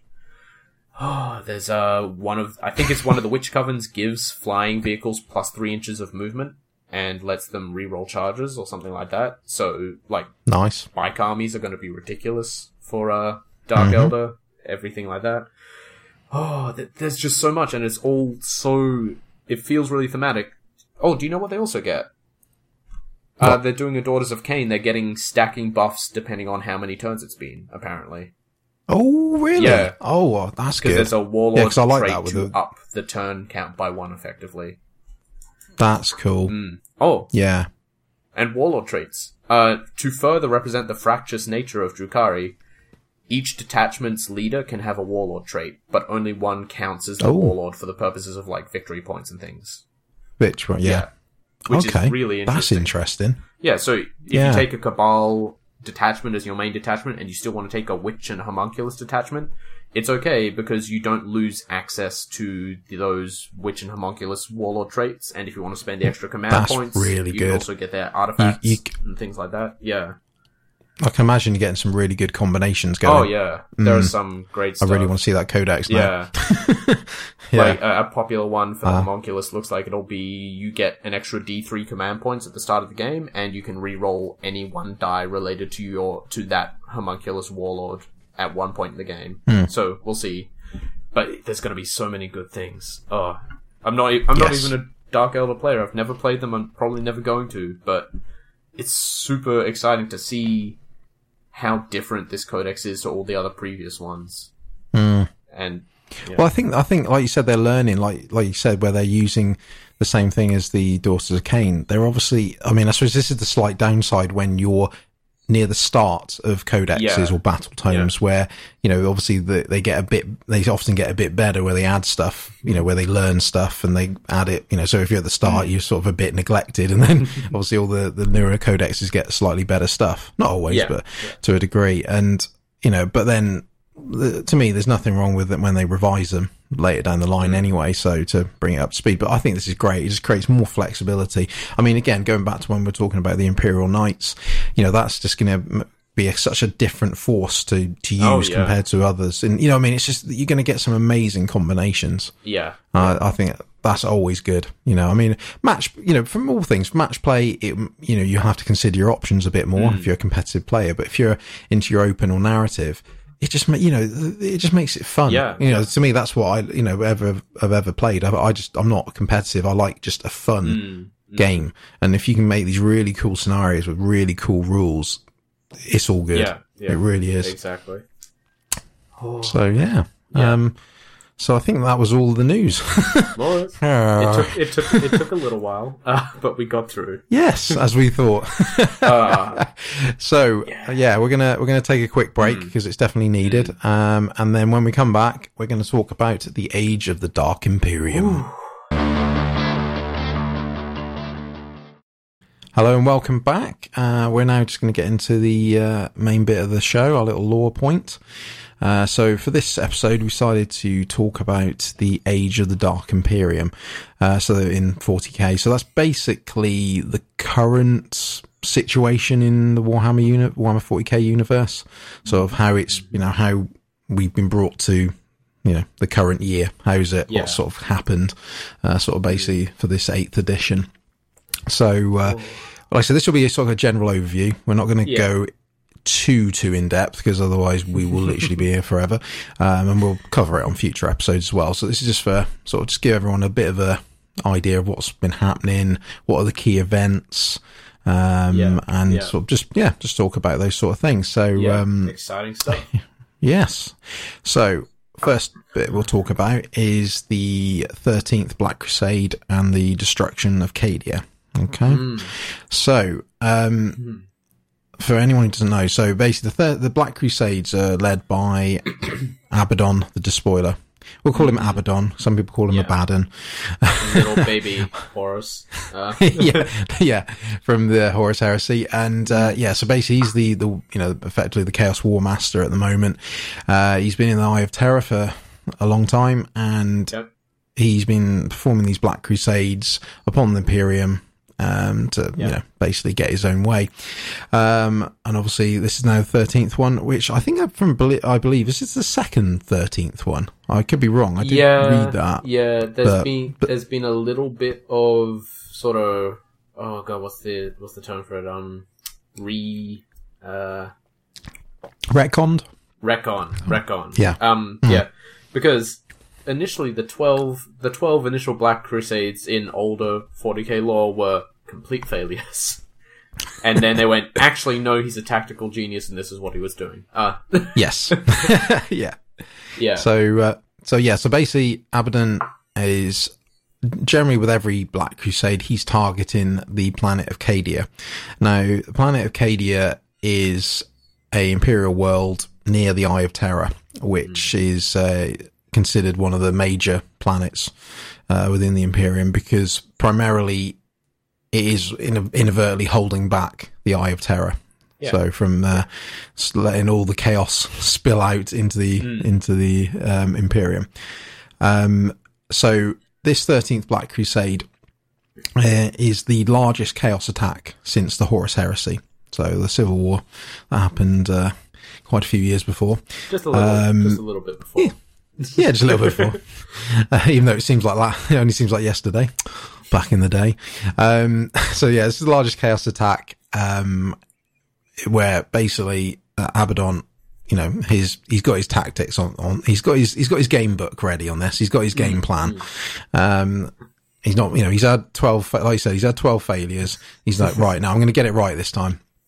So, um, he, they start with a, a chaos attack on Cadia. Now, Cadia responds, you know, which used because it's, at this point it's used to the uh, chaos attacks, and but things already start going slightly awry um, when there's a betrayal um, from the Volscani Cataphracts, which is one of their elite units. Um, basically, turns on the rest of the uh, guardsmen and uh, imperial forces on Cadia, um, which obviously causes a bit of trouble. Um, Yeah, just a little. from the just a little. Uh, so obviously it gets him off onto the back foot already. Now um, you've got uh, Ursarkar Creed, um, uh, basically one of the Creed. yeah, yeah, great name. uh, he basically, uh, you know, through his tactics and his troops, he basically fights back the. Oh, sorry, pushes back the first this first initial chaos assault. They're like, okay, we're used to chaos. Here they come again. But you know they they repel it as they Yeah. are used to doing it. Um, and at this point, the there's the uh, Chaos Lord Urkanthos, who is uh, one of the big um, sort of people under Abaddon, who gets killed by uh, Living Saint Celestine at this point as well. So so um, uh, so it, the Chaos Forces, you know, already having a bit of issue straight away. But this is just a little, just a little precursor to what's about to happen. yeah, So, um, basically, the aim uh, for Abaddon is they're targeting the uh, Acadian pylons. Now, the Acadian pylons are these huge structures that I think from the lore about a, co- a kilometer tall by a kilometer Yeah. wide under underground. They're basically huge uh, monolith uh, buildings that are basically have been there since the Necrons, um, and basically they hold back the tide of chaos. They're holding back the Eye of Terror. That's why Acadia is such an important uh, planet. Now, obviously, Abaddon, Abaddon is realizing at this point that if we get rid of these pylons, we can sort out Cadia, we can get to Terra. That's Yeah, that's his yeah. game plan. Um, and so the so like I said, the aim is to destroy them, and um, be through this. Um, because at this point, um, Cool, so Archmagos Belisarius Cawl has arrived, and he is um been tinkering with the pylons for a while. He's been trying to get his head around them, understand the technology, because, like I said, this is alien Xenos technology. And so basically, he uses them to shut off the chaos uh, retreat. So he's, you know, he's he's turned them on. They're fully yeah. powered up. They've and and and if and what's really cool is they're actually it's actually starting to shrink the Eye of Terror as well oh. at this oh. point. So. Which is cool. Um, from well, from the Imperium's point, of, Imperium's point of view. Um, so obviously, you know, at this point, Abaddon's like, okay, I didn't uh, anticipate this. so he gets his plan B out at this point, which is uh, where he takes his um, Black, Blackstone Fortress, which is called yep. the Will of Eternity, um, which is made of Blackstone, which is a, a material that uh, has a habit of overloading pylons. Mm. So he basically deliberately crashes it like a like a comet. Mm. He hmm. crashes it into Cadia which, as you can imagine, has a massive impact on the planet. So you're getting tidal waves, you got the tectonic plates are shifting, You've got volcanoes erupting, you know, literally the whole, yeah. all the elements are going crazy at this point. Um, which basically, in turn, because of the, this crash and the crater that's been caused by it, it causes all the pylons to, to basically you know, go, just shut down. They just yeah. they just can't yeah. handle the amount of blackstone here which obviously is opening the gate now for the the chaos hordes to come through. So yep, yep. so basically, this you imagine this this this beam of light has been aiming towards the uh, Eye of Terror. It's then stopped, and now the Eye of Terror expands back to well the size it was, and then expands a bit more. Um, and then, like I said, all the demons are basically unleashed, and and they're fully powered demons as well. Mm. What I mean by that is they've prior to this, when they've gone from the immaterium to the materium, they're never at their full power. Whereas now these are, in quote marks, proper demons. You know, they're fully powered.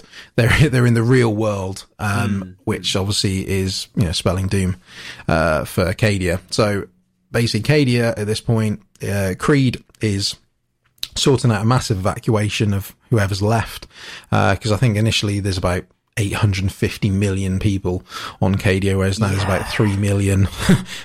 you know, this is a big planet, but there's about 3 million left now at mm. this point. Um, and basically sorts out the evacuation, uh, and Cadia just falls apart. It literally yeah. just implodes in on itself yeah. from everything. Um, and then this is basically given Abaddon the, what's he calls the Crimson Path, which is basically the path mm. from the Eye of Terror to Holy Terra, um, where the Emperor is.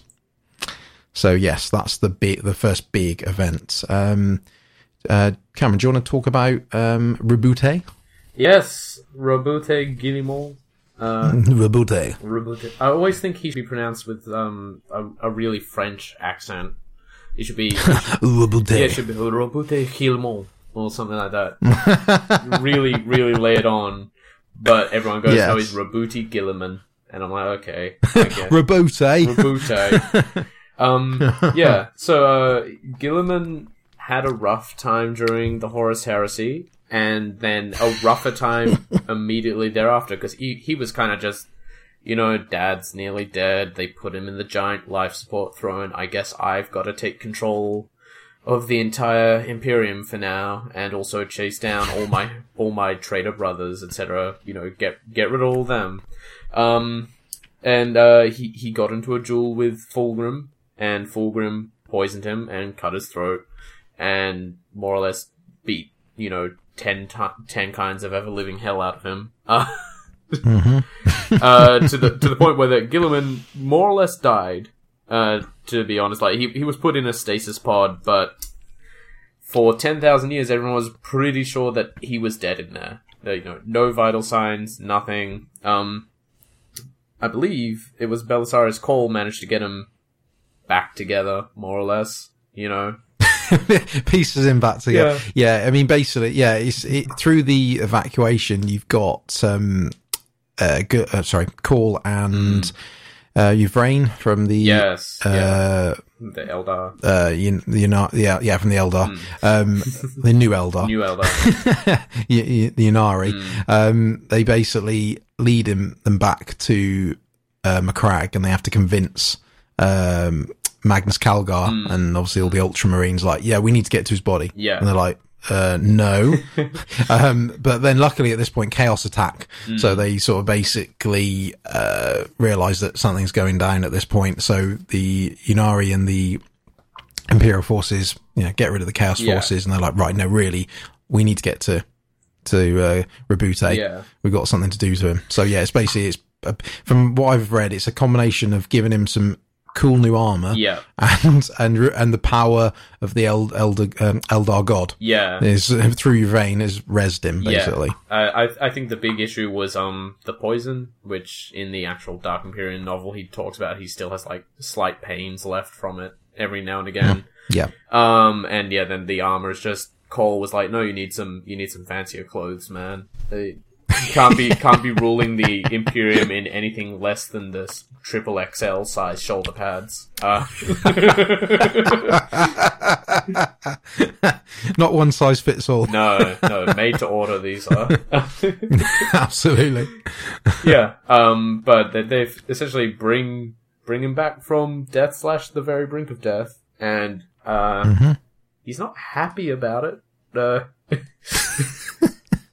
he's you know What have I missed? what do I miss? Oh, I've missed ten thousand years of everything I spent my entire life working for, slowly dis- devolving into some kind of crude backwards culture. Like, again, we- we're not talking about the actual Dark Imperium novel itself, but the entire Dark Imperium novel, whenever Roboute is in, he's basically like, oh god, I hate this gothic architecture everywhere. What is this? He this? really, he, What is yeah, this? he does actually. yeah, but like I said, we're not talking about the book directly, but there is bits in the novel where he's basically saying like how crude the, like I said, the art, the, the little cherub. Oh, you know, the, the, the, the um, you know, all the, anything to do with the Mechanicus he hates. Yeah. and yeah, he just he's like back in my day, it wouldn't have liked, he wouldn't have looked like this. yeah, yeah, it, it's pretty great. He, he- he's a very crotchety old man, but with good reason. Um, like Yeah. he's missed a lot, and in the time, everything has gotten really messed up. Like during during the Great Crusade, the Imperium as a whole was pretty well organized. Everything Yeah. worked off, you know, a, sa- a similar basic calendar, similar basic currencies, and things like that. Um, and then 10,000 years later, again, drawing from the Dark Imperium novel, they're not actually sure what year it is. It could only be, no, it could don't. only be the year 39,000, or it could be the year 42,000. No one's sure anymore. And Guilliman is trying to sort of piece the entirety of history back together and create, Yeah. create like a reliable historical narrative, and he's having a tough time with that. Uh, yeah. Well, basically, he's he. It feels like he, with one hand, he's writing orders like, Hmm. yes, go go take on that planet, and the other hand is, or the other hand, has got a book, Yeah. him reading and trying to catch up on what's happened Yeah. in the last ten thousand years. Yeah. because he's so behind. you know, it's, you know, you should burn these other people. Their calendar is two and a half seconds off my calendar, the heretics. and he's just, he's just so sick and tired of like the, the grim dark of Warhammer 40k, which is really funny to me on some level, but like kind of tragic as well. Yeah, Cause like, it was better before the heresy. It was so much better. Uh, yeah. Uh, I suppose he, it's like I imagine it's just on his part. It's just a massive amount of frustration Oh, yeah. that things have got to the level. And he's thinking all the things they've worked towards, and he's probably frustrated because it's really down to his own brothers. Yeah. and you know his own sons. You know, all the, the through the Horus Heresy. It's just he's just probably frustrated that like what what all the things we try to achieve is just gone for nothing. And look at the state of Yeah. things now. You know, and he's, uh, but it's just the fact he's picking apart little things like the architecture Mm. Yeah. and the, the, the design of things. Yeah. He- He's, a, he's a lot, he's got a lot of rage in him Oh, yeah. compared to his heresy version or pre-heresy Mm. version. He's, he was more level at that point, whereas now he's prone to, Temper. as you find with the fight with Fulgrim as well. He's really getting really angry. Um, But yeah, he's and I suppose ultimately he he ends up having a meeting with the emperor. yeah. Um, because obviously now he's back in town. He's like, right, I'm taking Mm. charge. He, he has a he has a chat with the emperor, which no one knows Yeah. about what is discussed. Yeah. You know, it's just between him and his Well, father. We, we get Um, implications from his thoughts about it, but that's about it. Yes. Yeah. But you don't know exactly what is said. It's, so just a, an implied. know. Yeah. I, I, I, Yeah, tell us. yeah. I, I really like how it's described as well because it's like you know the emperor now no now no longer clothed in flesh has none of his previous subtlety. like Yes. the, the emperor made people love him. You know he was charming and he was powerful and he Mm-hmm. was interesting to be around. And now as a corpse on a throne, he is just as powerful and he's just as knowledgeable, but he's given up the pretense of like attempting to win people over to his side, and he's just blasting orders into people Yeah. who meet with him, which at the moment only appears to be Guilliman. Um, Yeah. yeah, and sort of you know the the confirmation for him that you know he the Primarchs were not the Emperor's sons; they were just tools made to be used and then thrown away.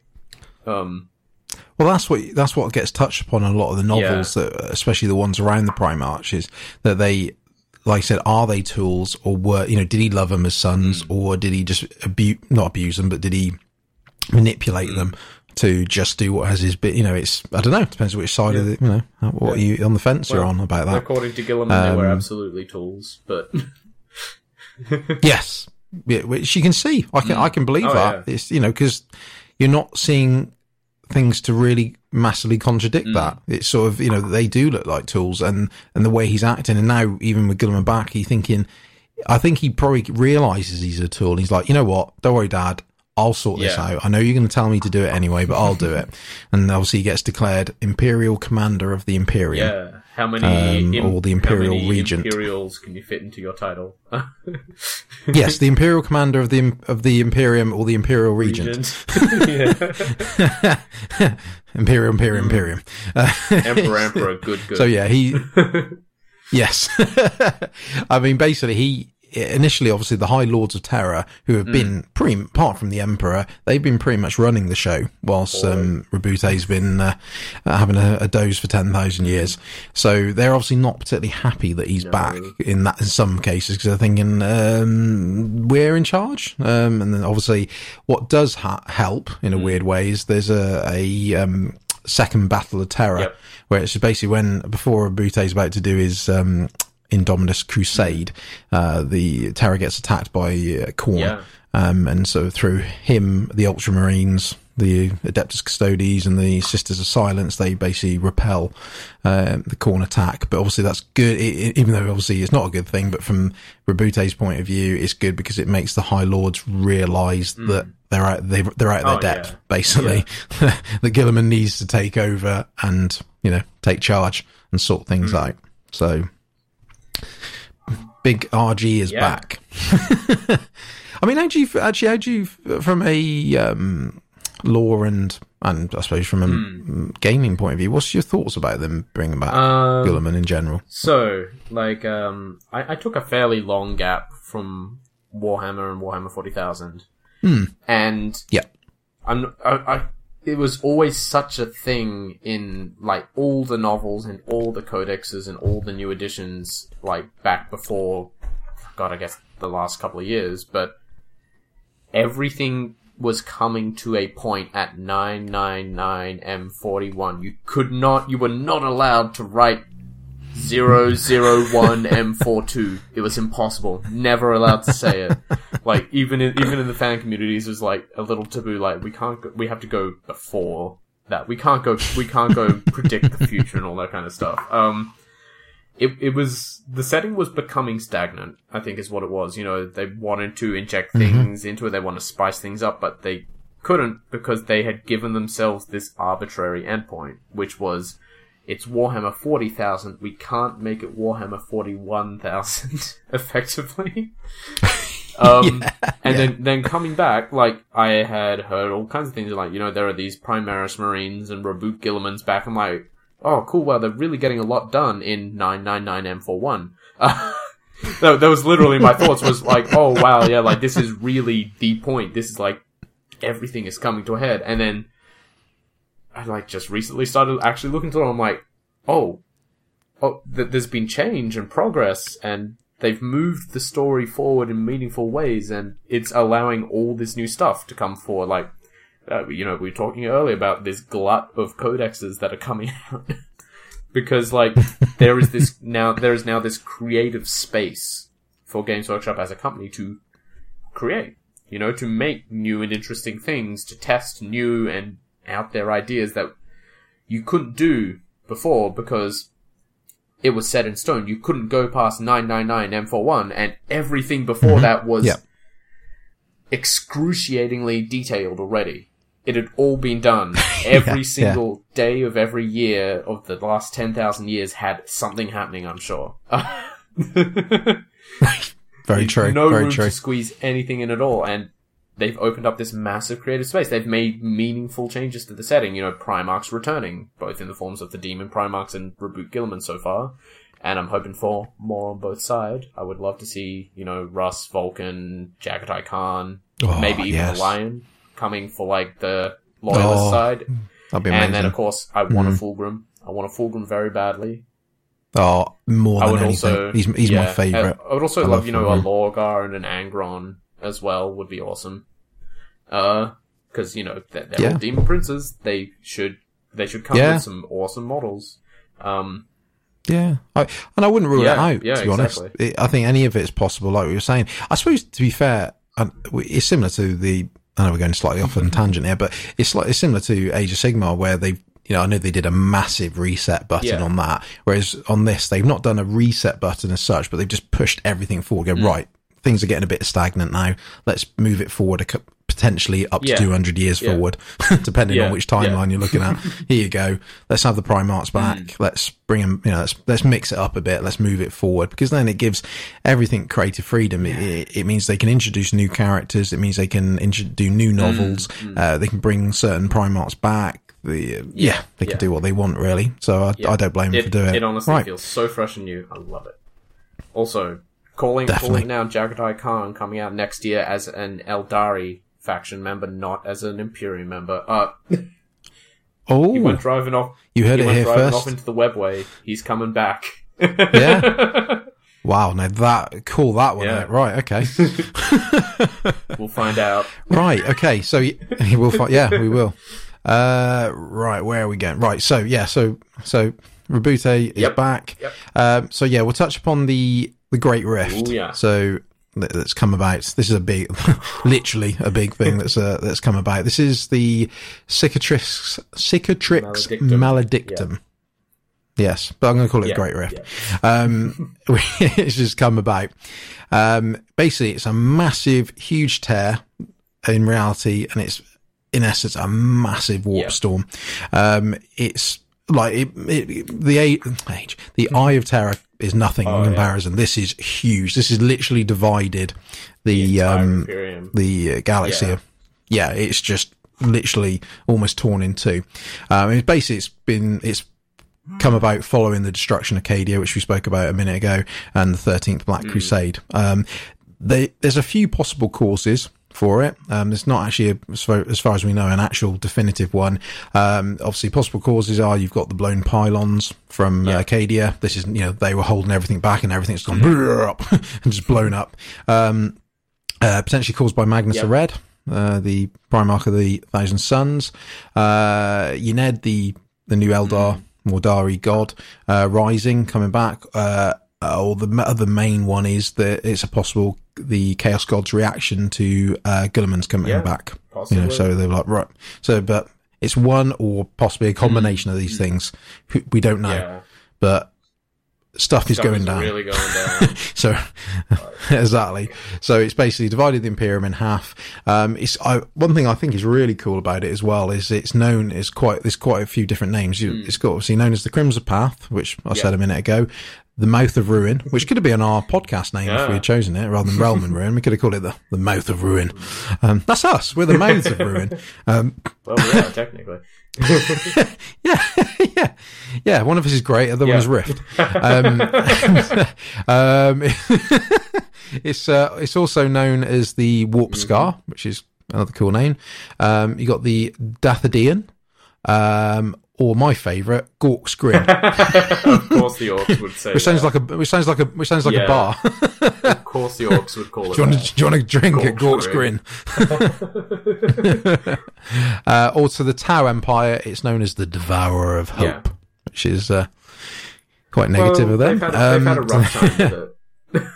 They have actually. They certainly have. So, so yeah. So this rift has literally torn the Imperium in half. Now, off the back of that, excuse me, um, you've got what is known as the Blackness, which is the Noctis uh, Eterna or Aeterna. Yeah. Don't how you pronounce that. Um, so we'll call it Yeah, the Blackness. Um, so this is basically because the Imperium is now in half.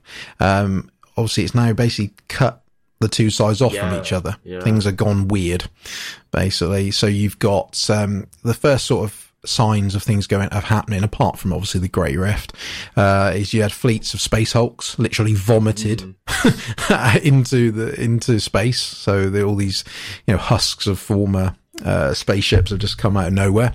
Um, the one, the, the arguably the main thing is the Astronomicon uh, has been is was cut Yep. off for a certain amount of time due to this as well. So basically, the Astronomicon is the is what's used for like warp travel, warp messages. Um, you know, the psychic Yeah, beacon, yeah. basically the uh, through the Imperium. Um, Imperium together. To be honest, yeah, in essence, Like, yeah, you know. that's the reality of it. It's their main source of Yeah. communication and With- travel. without it, it um, takes and like basically, two thousand years to send an email. Yeah, yeah, literally, it's it's it's it's absolutely catastrophic for the Imperium, and like I said, it's now this um, Great Rift has has basically cut this off. Um, you've got huge warp Yep. storms, you know, erratic, beh you know, uh, erratic Yep, weather yep. as you would expect. Um, chaos is pouring out of the Rift and the Eye Terror as normal. Um, um, basically on Holy Terra, it lasted for 33 Mm. days. Um, but depending on where you were in the, you know, in part of the galaxy, depending on how time was. So, so this blackout or the Mm. blackness, basically for some, for some areas, it was a couple of days. So some, it was literally felt like a couple of years. You know, time is, time and space, Mm. yeah, you know, has gone yeah. weird, basically. So, um, yeah, it's depending on where you are. Um, which is, ba- which basically kicked off the Indomitus Mm. Crusade, which we'll talk about a bit later. Um, and the sort of the main thing, uh, as we alluded to with the Ash- Astronomicon being down, um, this makes it sound like a server. the Astronomicon's gone Got down. no reception Um, here. And exactly, oh, I'll, just, I'll raise it above my head. Just hold an astro Um, fire. Go, you fool! I've You got one bar. Please.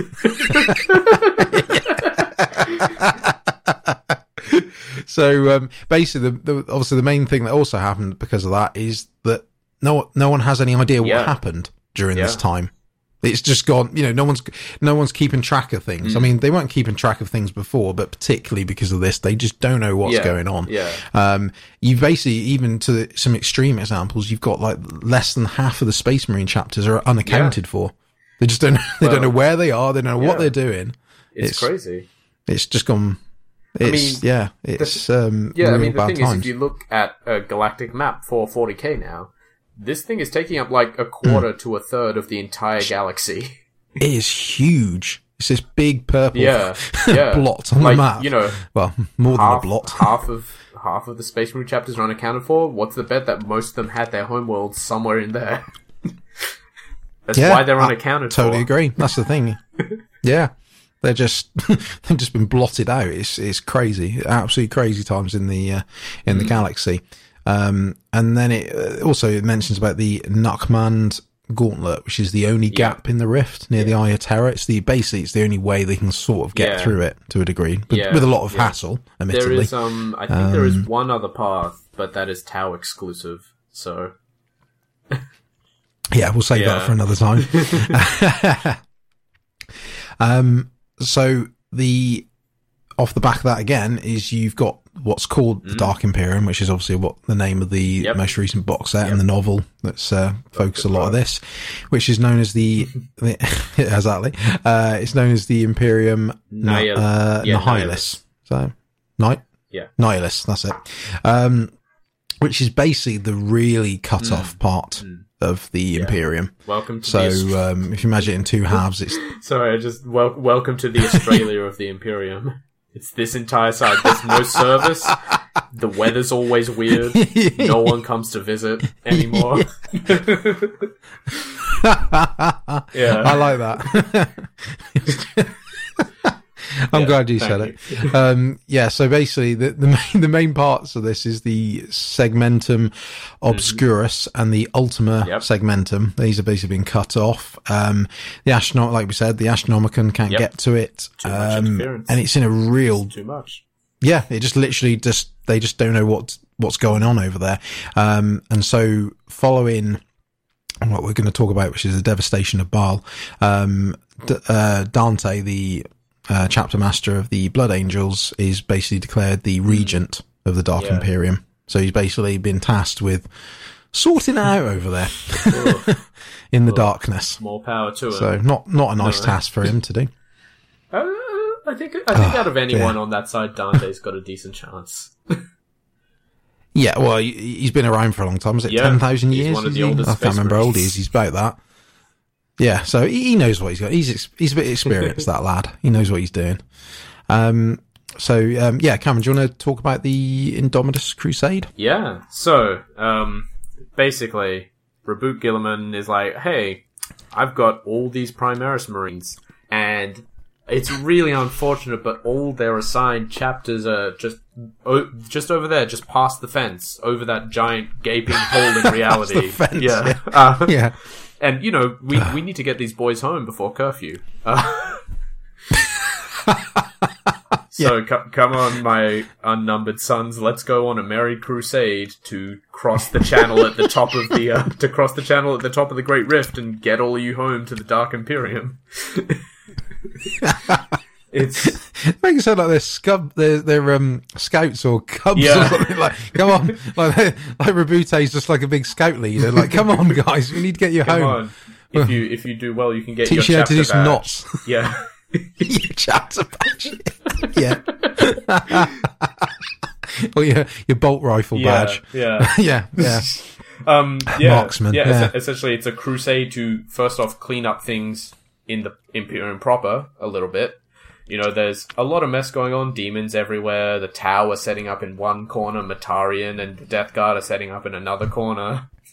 Like Mm-hmm. people are just like, "Oh, that star system, oh, it's not yours anymore. I'm gonna, I'm gonna sit here and build a small empire." Uh, there, there's a lot of, there's a lot of chaos. Lower, lowercase c. Um, and there's also a lot of chaos, capital C.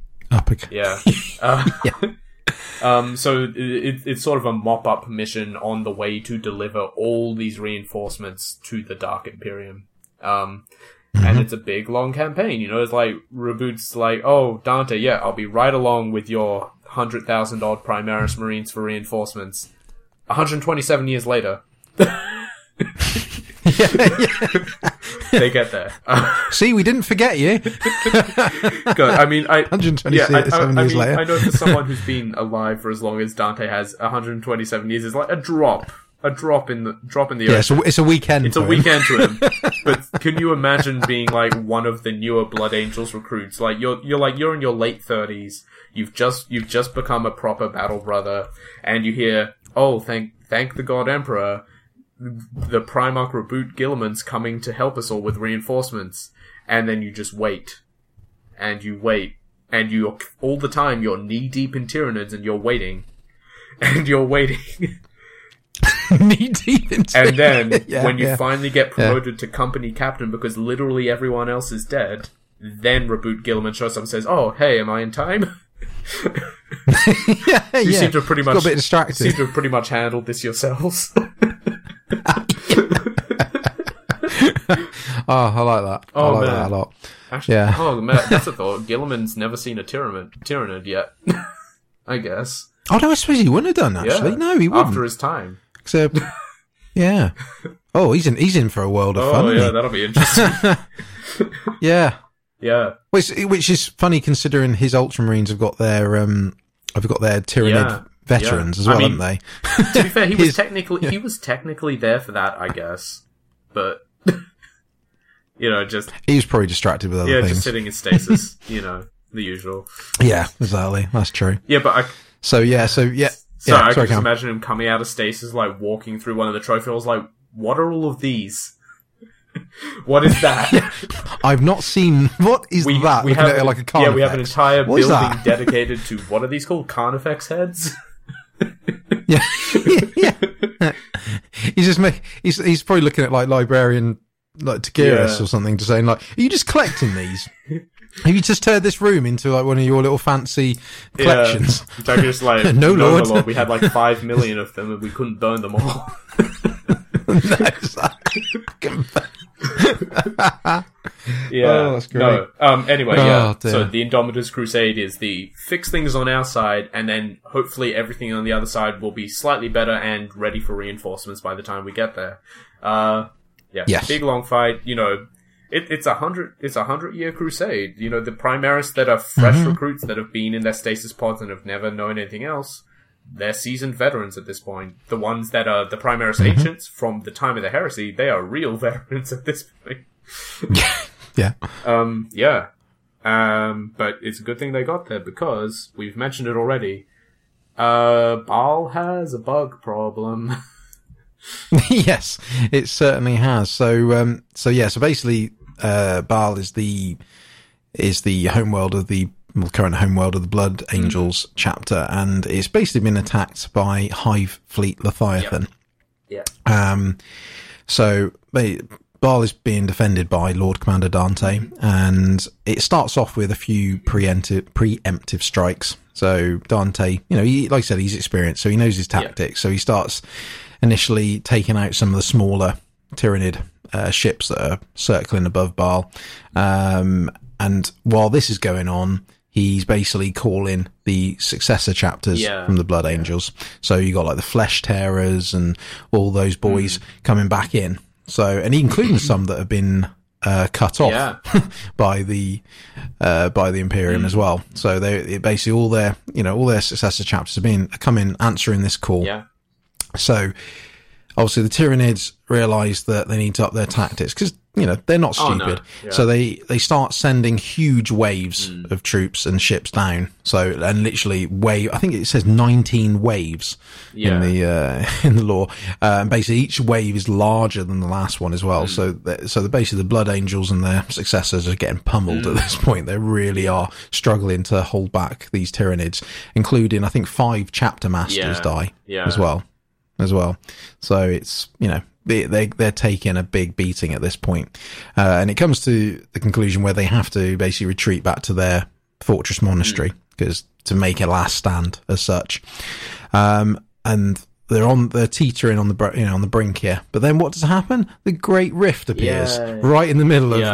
the, when they're fighting, which inadvertently ruins the Hive Fleet up in space. Oh, yeah. It literally destroys most of uh, the Hive Fleet Leviathan, uh, which obviously the Blood Angels are very thankful Yeah. for Yeah. um, while they're about to make, make this last stand. Um, and then also, just at this time, as you just alluded to, uh, Roboute and his uh, crusade arrive, going, "We're here. We're, you know, what's Yeah. going on?" Said you had a bug problem. We brought as many men as we could. Yeah. exactly.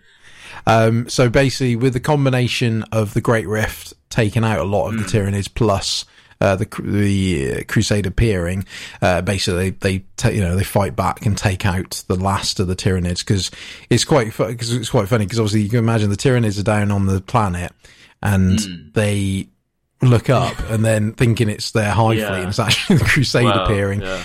because obviously there's still a lot of but like I said there's a lot of bugs still down on the planet yeah. itself. Um, so yeah, so basically it's good timing. Um, obviously it encourages Roboute to give a lot of, a lot of Primaris Marines to the Yep, Blood Angels and because like they're now very depleted in their numbers and go, well, funny you say that. I've got my boys, new boys here. Here, you can have some. Um, the one thing that I did find interesting as well is the have you seen about the the bloodthirster thing that on I think it's on on Baal Prime, which is one of the No. moons. Please tell me. There's um yeah basically there's um yeah on one of the there's two moons to Baal. Um, the main one is is Baal Prime, and basically they were wondering what happened to the rest of the Tyranids up st- up Ah. up basically in space. They're thinking, hang on, well yeah the Great Rift took out a lot of them, but where's the rest Yeah, of them? yeah. There's you know, it wouldn't have taken out all of them. And basically, there's all these skulls found in a formation on Baal Prime, which is connected to a bloodthirster, Oh, basically. So, so, That- so there's you know something that could potentially go on there. Is it uh is it the bloodthirster? Um the one Sanguinius Um, broke. Uh, I can't. I should have. I should have looked that up actually. it might be. But I wouldn't put uh, it past them. Uh yeah, it, I think it could be actually. But um, yeah, I'm sorry. I'm just, just trying just to look it up. as a- subtle reminder like I'm still here. I'm waiting for that boy to come back. Yeah, yeah, yeah. It's uh, yeah, it's um, bloodthirster uh, Ka'Bandha. That, that sounds the- like it. I don't know. They've, they've all got names yeah. like that. Is the thing? Um, yeah, it's to, yeah, it's to do with the, it's the one to do with Sanguinius by the look of it. Yeah. yeah. So yeah, so it's basically there's a there's a tie there. So okay. that's, that's cool. cool. So yeah, so that's basically the the devastation of Baal, um, which is also a novel. Yeah. So uh, read it if I you would like. Um, yes, it's a good. It's good. I got it on my shelf. It's um, yeah. So yeah, so that's basically, you know, that is the, you know, there's there's more to yeah. cover in the Age of the Dark Imperium, but that is the general gist of what it's about at the moment and why things have happened. And like we've alluded to, I think it's really good that they've used this story to push it forward, shake things up a bit. Mm. Um, I think if we cover it again, because I think we're, we're looking to plan to cover the actual Dark Imperium mm. novel and sort of go through that in a bit more depth. And also, I think it probably would be good in a future episode. We'll cover some of the other races as well, yeah. like what, what's happening with the um, the Eldari, the Tau, yeah. and you know, well, because obviously this is quite Imperium chaos focus, but then it was always going yeah. to be because they're the big two players and everything. Cool. Okay, so that's that was the a nice little chat about Dark mm-hmm. Imperium. Mm. Um, so we're just going to take our last little break, uh, and then when we're back, we're going to talk about a little debate topic, and we're going to ask: Were the Thousand Sons really traitors? Mm. Ooh.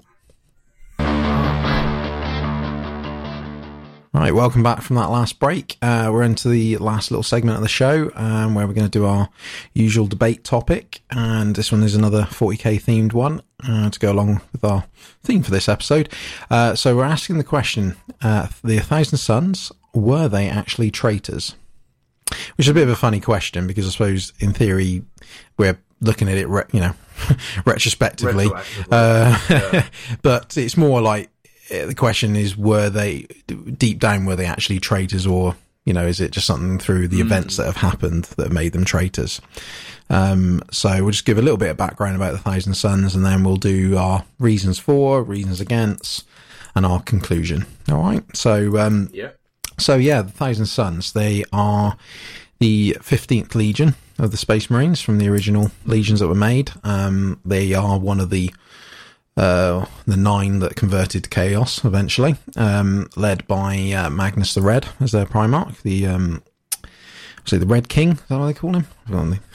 um, yeah. Red King, the Crimson Giant, all yeah. kinds of. He's got many names. uh, they, they, they just all like they they just all look at him and judge him for what he is. I know. They don't really they don't really get to know the real. Madness. So superficial. Um, and they're from originally from planet uh, Prospero, uh, but now they inhabit the planet of the sorcerers, which is uh, Sorti Sortiarius if I yeah. pronounce that right. Um, yeah, uh, they're a yeah, they're they're a predominantly uh, psyker based uh, chapter, mm. or, sorry, Legion. Um, get it right. Um, yeah. um, which has obviously been a, a good and a bad thing throughout their timeline. Um, they are primarily now rubric marines, which is, means their uh, armor full of dust, unfortunately. um, and like I said, they're, and they're their main thing is they're aligned to the Chaos God, Chaos God Tzeentch. So uh, that's basically a Thousand Sons as a general background. So um, yeah, so we'll go for the reasons for, as in yes, they are traitors, and mm. always have been. Uh, so Cameron, yeah, what's yeah. your first reason? Uh, they deliberately and uh, maliciously ignored an edict from the Emperor himself. Uh, so to give backstory to that claim. Um, hmm. A few members of the Primarchs, particularly like Mortarion and Russ and Dorn and a few and Cor Corvus, yeah, Corvus? I think so. Corax, Corax. Yeah. I mean, yeah. Uh, sorry, Corax. I can't. I can't name sometimes. Um, they were a bit concerned about the whole warp craft issue, mm-hmm. uh, whereas others were a little more lenient on it, and. Sort of the rumors flying around about the Thousand Sons because they regularly employed a lot of psykers, and they often actually had some issues with mutations. Uh, at one point, I think one of them just straight up turned into a spawn in front of Leman Russ. yeah, that's the uh, the flesh change. Yeah, yeah, uh, that was an issue they had along with the high number of psykers. Uh, but this caused a lot of concern and eventually came to a head at something called the Council of Nikaea, where basically the Primarchs split off and each side argued for or against, hey, just like this segment, um, whether or not Legion should be allowed to use psykers. Yeah. And the conclusion, you know, the Emperor was there, sort of the final arbiter of um, the decision. And it seems that, you know, Magnus gave a great speech and he refuted every one of his opponent's points and everything. And then the Emperor went, but we need strict order and we need everyone to feel safe. So no psychic powers. Stop it. You're a very bad boy. Bad. um, and you know, all the other Primarchs were happy with that decision and Magnus went home and went, you know what? I do like magic though. I'm quite partial to it. yeah, you know, we'll just we'll just do uh, more missions by ourselves and stop doing missions with the space wolves and other people like that. Uh, um, yeah, as they blatantly ignored an order to stop using psychic powers for winning wars and various other things because it does cause instability. You know, mm-hmm. they had a higher rate of mutation. Every now and again, there were demons, and the Emperor was all about, no, no, demons don't exist. you shouldn't believe in things like that because if everyone stops believing them, they will actually stop existing. That was his grand plan. yeah. That was his grand plan. Yeah, and yeah, it was. Magnus just kind of spat in the face of it and said, you know, no, magic is real. Look. Oh, yeah, party tricks. Doing all kinds of all kinds of party tricks with his big red hands.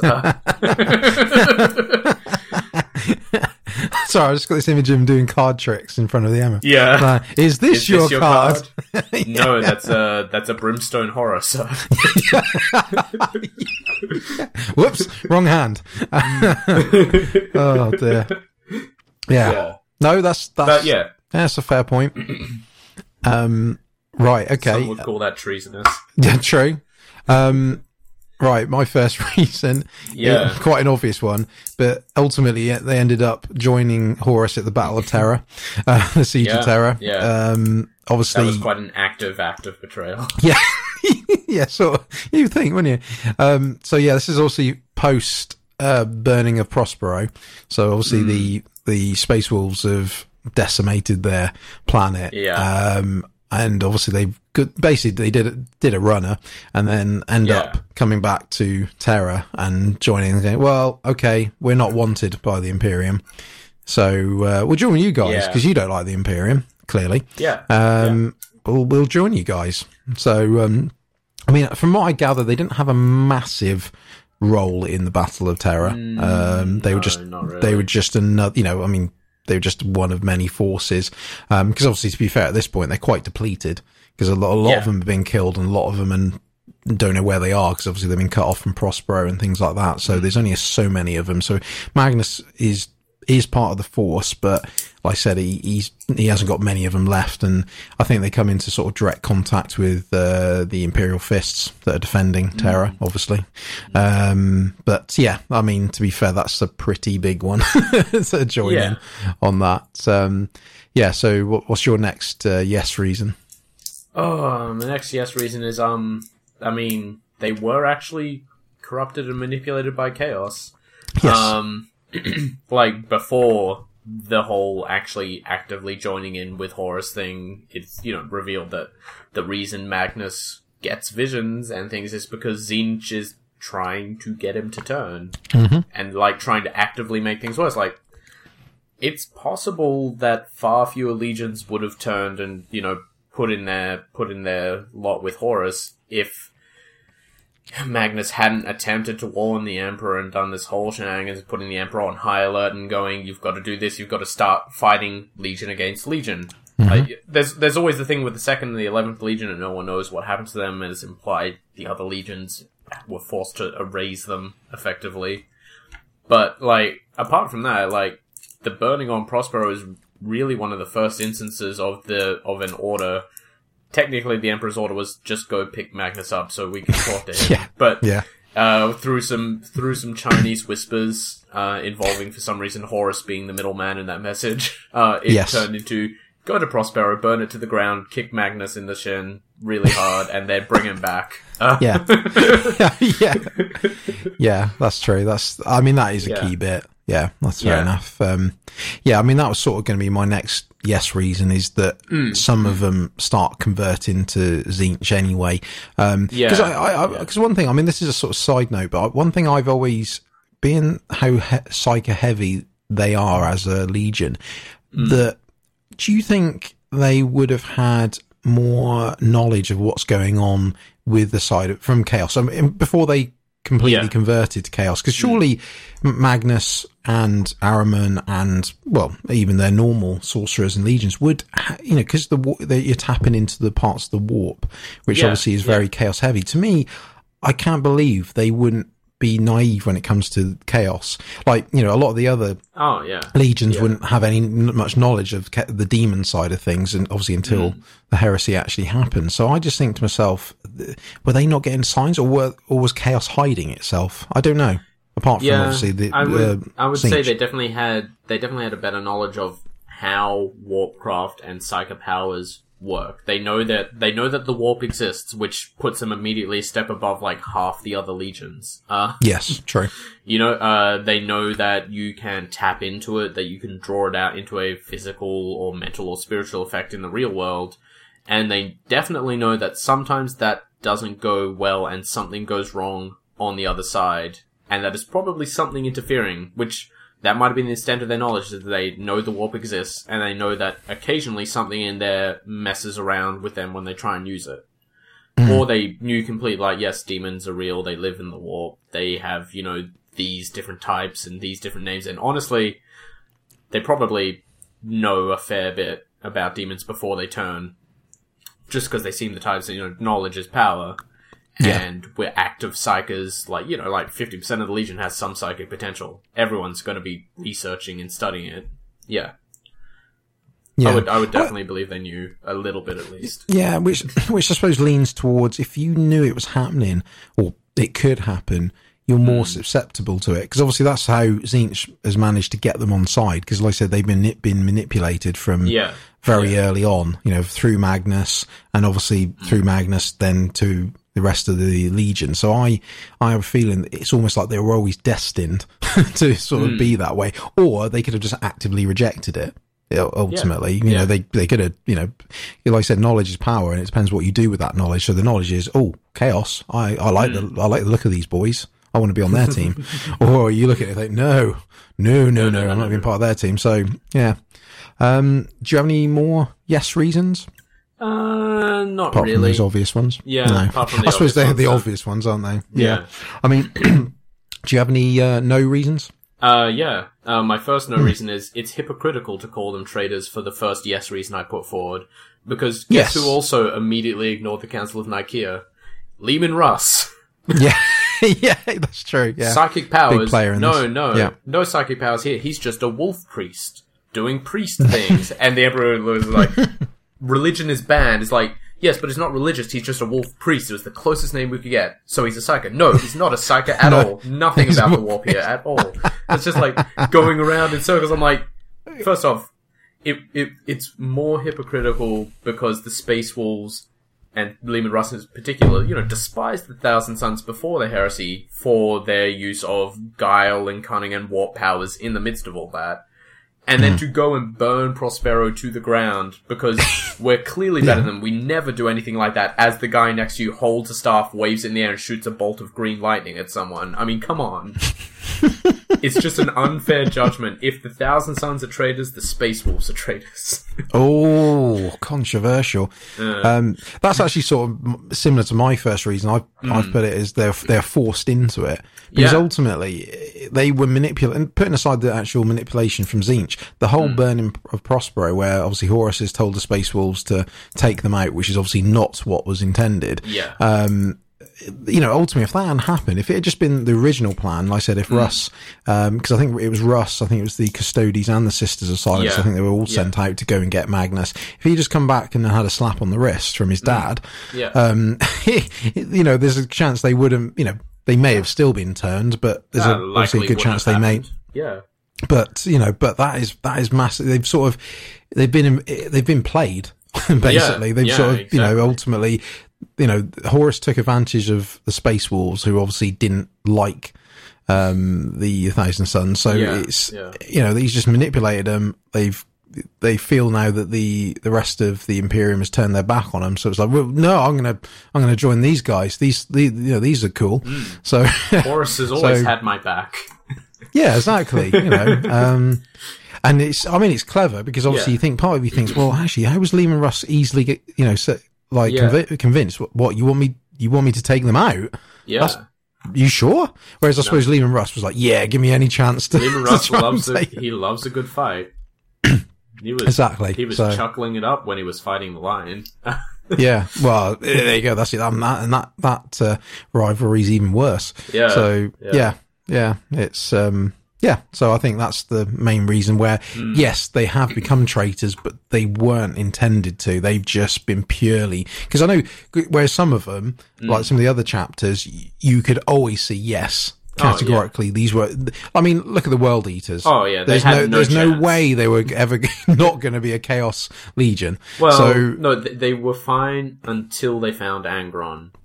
And well, yeah, sorry, the, yes, the Emperor meant... did poorly by Angron. I'll give him that. He literally just said, "I don't care about all your friends. Leave them. Let them die. Come with me." to care about your friend. And yeah. then also yeah. to watch Angron inflict the same things onto his own legion that was inflicted on him and not do anything. Like the Emperor said, "Hey, I can't take this stuff out of your head." Yeah. But he didn't say maybe don't put that in your own sons as well. yeah, he's like, well, yeah. he didn't tell me not to, not to do it. Yeah, like, so... like with, without the influence of the Primarchs, a lot of the legions may have stayed loyal, but the World Eaters were always yeah. a, a, side case. The Death Guard were always a side case. You know? Yeah, that's true. Yeah, that's a fair point. Yeah.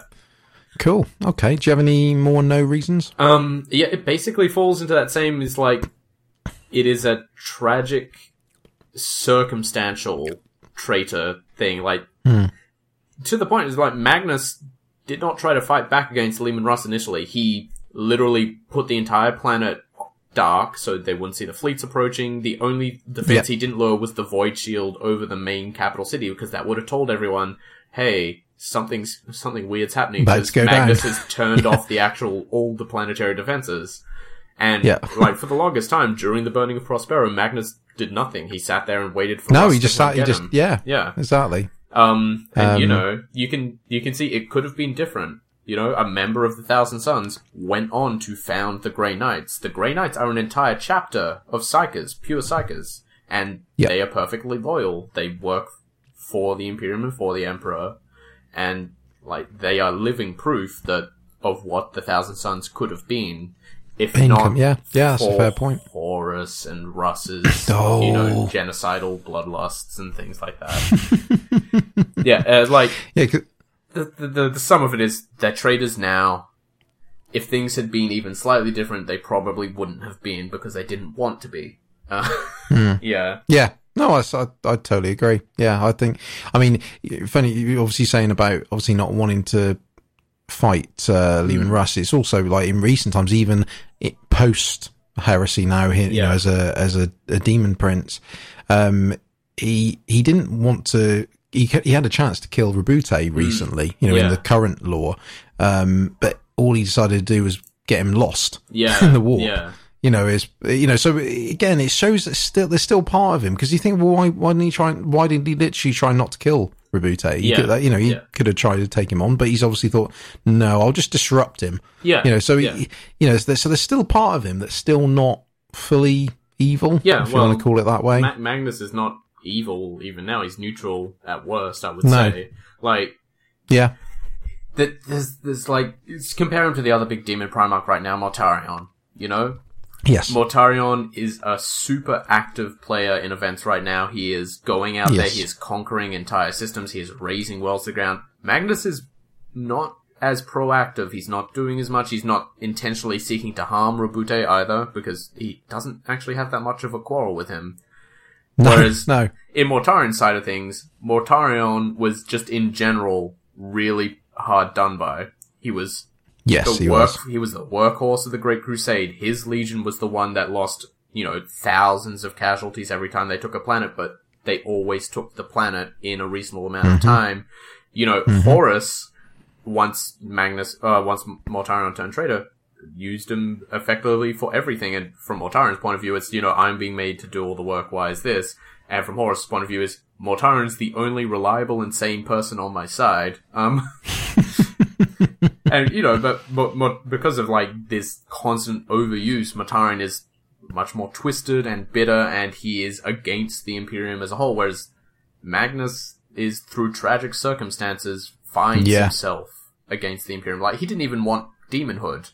He rescued no, no. his he rescued the remnants of the Thousand Sons by teleporting themselves somewhere, ended up in the warp, and Tzeentch went, you know what? I did prepare this lovely planet for some followers. How yeah. about you have it? By the way, you're a demon now. And Magnus is just, what?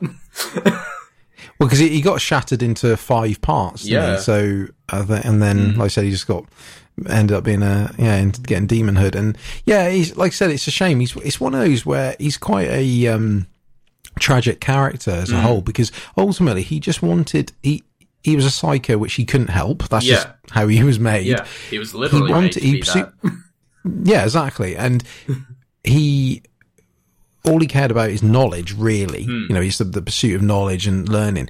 And he's sort of just almost caught in between the two sides, isn't he? Hmm. Really. That's why I said he is ne- sort of neutral. Yeah. Where he just wanted to learn and, and just do all right. Yeah. Um, yeah. but ultimately he's been, he's been taken advantage of. Um, you know, but I suppose that's what makes it interesting. yeah, yeah, exactly. Like, yeah. this is where 40k falls into everything is just different shades of grey because we yeah, don't have stark black and white. Like, every, like no, you, you, look at the setting at first and it's like, yeah, black and white. One faction is called Chaos. One faction is the Imperium of Man and has lots of living, unmutated human soldiers.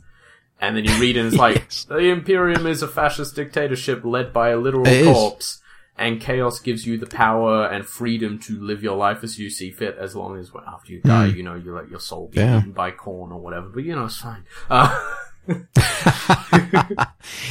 Well, I suppose it, you know it's when we've spoke about last uh, last episode when we are talking about uh, the daughters of Khaine being in order. It's mm. like it yeah. is very you know you, you think order yeah good guys chaos bad guys and it really isn't as as uh, clean cut as that. Yeah. So yeah. and this is no this is no different. oh that. yeah, absolutely. Like, I could see like if in the future there's another big mix up and there is a weird alliance formed. Like there's already plenty of weird alliances being formed. You know the Eldar and the Imperium seem to be on at least speaking terms these days, but they are, yeah. I can see if like there's a necessity for a neutral quote unquote faction to be formed. I can see the Thousand Sons with Magnus at the head joining that.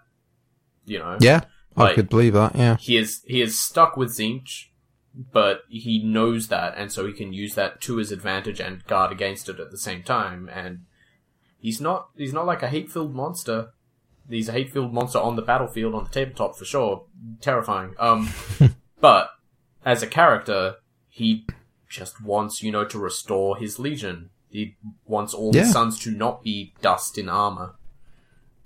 yeah, you know. Yeah, he's just being a protective father in a in a, yeah. in a way. Yeah. yeah. Like uh, yeah. Magnus's greatest sin is that he loved his sons more than he loved his father. There we go. Yeah, there you go. Yeah.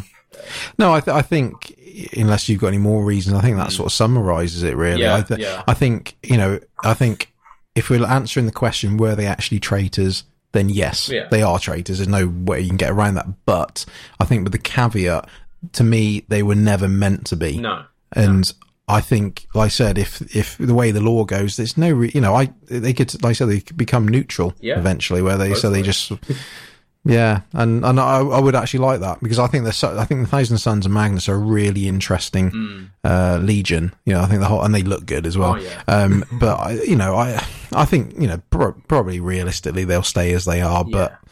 I think that um, yeah, they're they're a good example of a tragic uh, legion that you know went down a path it really wasn't meant to go down. Mm. Um, but like you said, that's what makes it interesting. Yeah. Um, Cool. So that was our discussion topic um, to finish off the show. And um, yeah, I think we'll just do the, the last yeah. minute bit of admin and then we'll uh, wrap this show up. All right. So, so yeah, so thanks very much for listening to this show. It's been uh, another great pleasure to do this. Yeah. Uh, it's always fun and, and, interesting. As always, what we're talking about. We're really enjoying doing this. Yeah. Um, hopefully it's coming across that when that way when you're listening to the show because we like I said we both really enjoy yeah, it and yeah. and just want to keep keep you know plodding keep away at this uh, absolutely still plenty to talk about oh, um yeah. and especially with what the, the rate that Games Workshop's throwing well, that, stuff out and like they put this, it out faster than we can talk about I know that's the scary thing. And at one point, you never think that would be something you'd ever say about. Yeah, like, but uh, um, yeah, here we are. here we are. So um, yeah, so like I said, we'll just do the admin bits. So um, so before we do the, that, uh, just a quick shout out to uh, Silver Shaman Studio. Um, it's uh, Adrian, a guy that we've uh, chatted to on Twitter and um, on our new Discord server, which I'm going to talk about in a second. Um, so we said we're just doing a quick shout out. This isn't sponsored or anything like this. It's just more just to say a friendly uh, check him out. Um, he's more of a painter rather than a player. Um, he started doing his own commission work, and some of the things he's shown us look fantastic. Oh yeah. Uh, he's UK based. Um, I think at the moment he's still getting a website up and running. Um, so I think at the moment, but you can find him on Twitter at uh, Silver Shaman Studio, Yep. and he's also on eBay as well because he sells, you know, his his commission or the work he's done. Um, I think uh, same name, Silver Shaman Studio. Yeah. So um, yeah, like I said, if you're interested, check in the UK especially, um, Oh. check him out. And like I said, if he gets a website up and running, we'll definitely spread it. And so he, um, um, he does say he can post worldwide, of course. There we go. So there we sadly so no. Good work. Um and yeah, like off the back of that, like I said, we have uh created our own Discord server, uh purely just for chatting. We've got a couple of uh, channels in it. We've got a general one for people to talk in. Uh we've got one for 40k, one for Age of Sigmar, and one for general hobby stuff, show off what you've been painting or just talk about stuff. Uh, I've got a couple of people in already, um, but uh, what I'll do is I'll put the link in the in the show notes so you can, if you would like to join and join in with any chats, uh, feel free to do so. Um, you can find the show on Twitter at uh, Realm and Ruin. Uh, you can find it on Facebook, www.facebook.com slash Realm and Ruin, and or you can also find uh, our website at uh, www.realmandruin.com. Um, like I said, if you uh, have anything you'd like to fe- give feedback on, or especially if there's anything you'd like us to cover when it comes to the sort of lore topics or the debate topics at the, the sort of second half of the show, um, you know, any of those channels are a perfect way to uh, let us know. And I said the probably easiest way is, like I said, if you go to our contact page on realmandruin.com and, you know, so you don't, if you don't have to worry about Facebook or Twitter, you can just send us a direct email and it'll say, look, here you go. Here's an idea. So it'll be most welcome. Um, and uh, where can people find you on the internet, Cameron? Uh, you can, as always, find me on Twitter at night underscore twitten. Uh, that's night without a K. Um, I'm posting videos and pictures of a very lovable cat who I'm taking care of for the Easter weekend. Um, so no. exclusive to this weekend, come come get your cat content. Um, uh, Just what the internet needs, yeah. more cat content. yeah, exactly. um, I, I also generally post, you know, uh, photos of stuff I'm working on for the hobby. So if you want to see any more, any Yeah. of my work in progress stuff, uh, stop on by there. Check it out. Um, you can also find me on on Twitter at Ninja Badger Seven, the number seven. Uh, similar thing. I'm at the moment. I'm just taking pictures of books and paints that I bought as opposed to miniature. So uh, hopefully I'll get my painting game on very shortly once the weather gets better. Um, but yeah, like I said, if you want to follow us or talk to us on that, you're more than welcome to do so. Uh, one last thing. Um, if you're able to, iTunes reviews are very, very welcome. Yep. It just gets Yep. more visibility of the show, even if it's, uh, you know, just a quick, yes, here's a thumbs up, you know, just a five star, if you feel we're worthy of it, obviously. um, uh, but even if you don't fancy doing that, anything that, you know, you want to share or uh, share of the show. So if you want to retweet us, you know, share our website, you know, anything that just sort of, if you feel that anyone you know would like to listen to the show, you know, eh, we really appreciate it if anyone would be willing to share it. You know, it's uh, again, if you feel you want to share it with your friends and family. Um, so uh, yeah, that'll be the end of this show. This has been uh, Realm and Ruin episode three. Uh, thank you very much for listening, and we'll catch you on the next show. Yeah. Goodbye. Goodbye.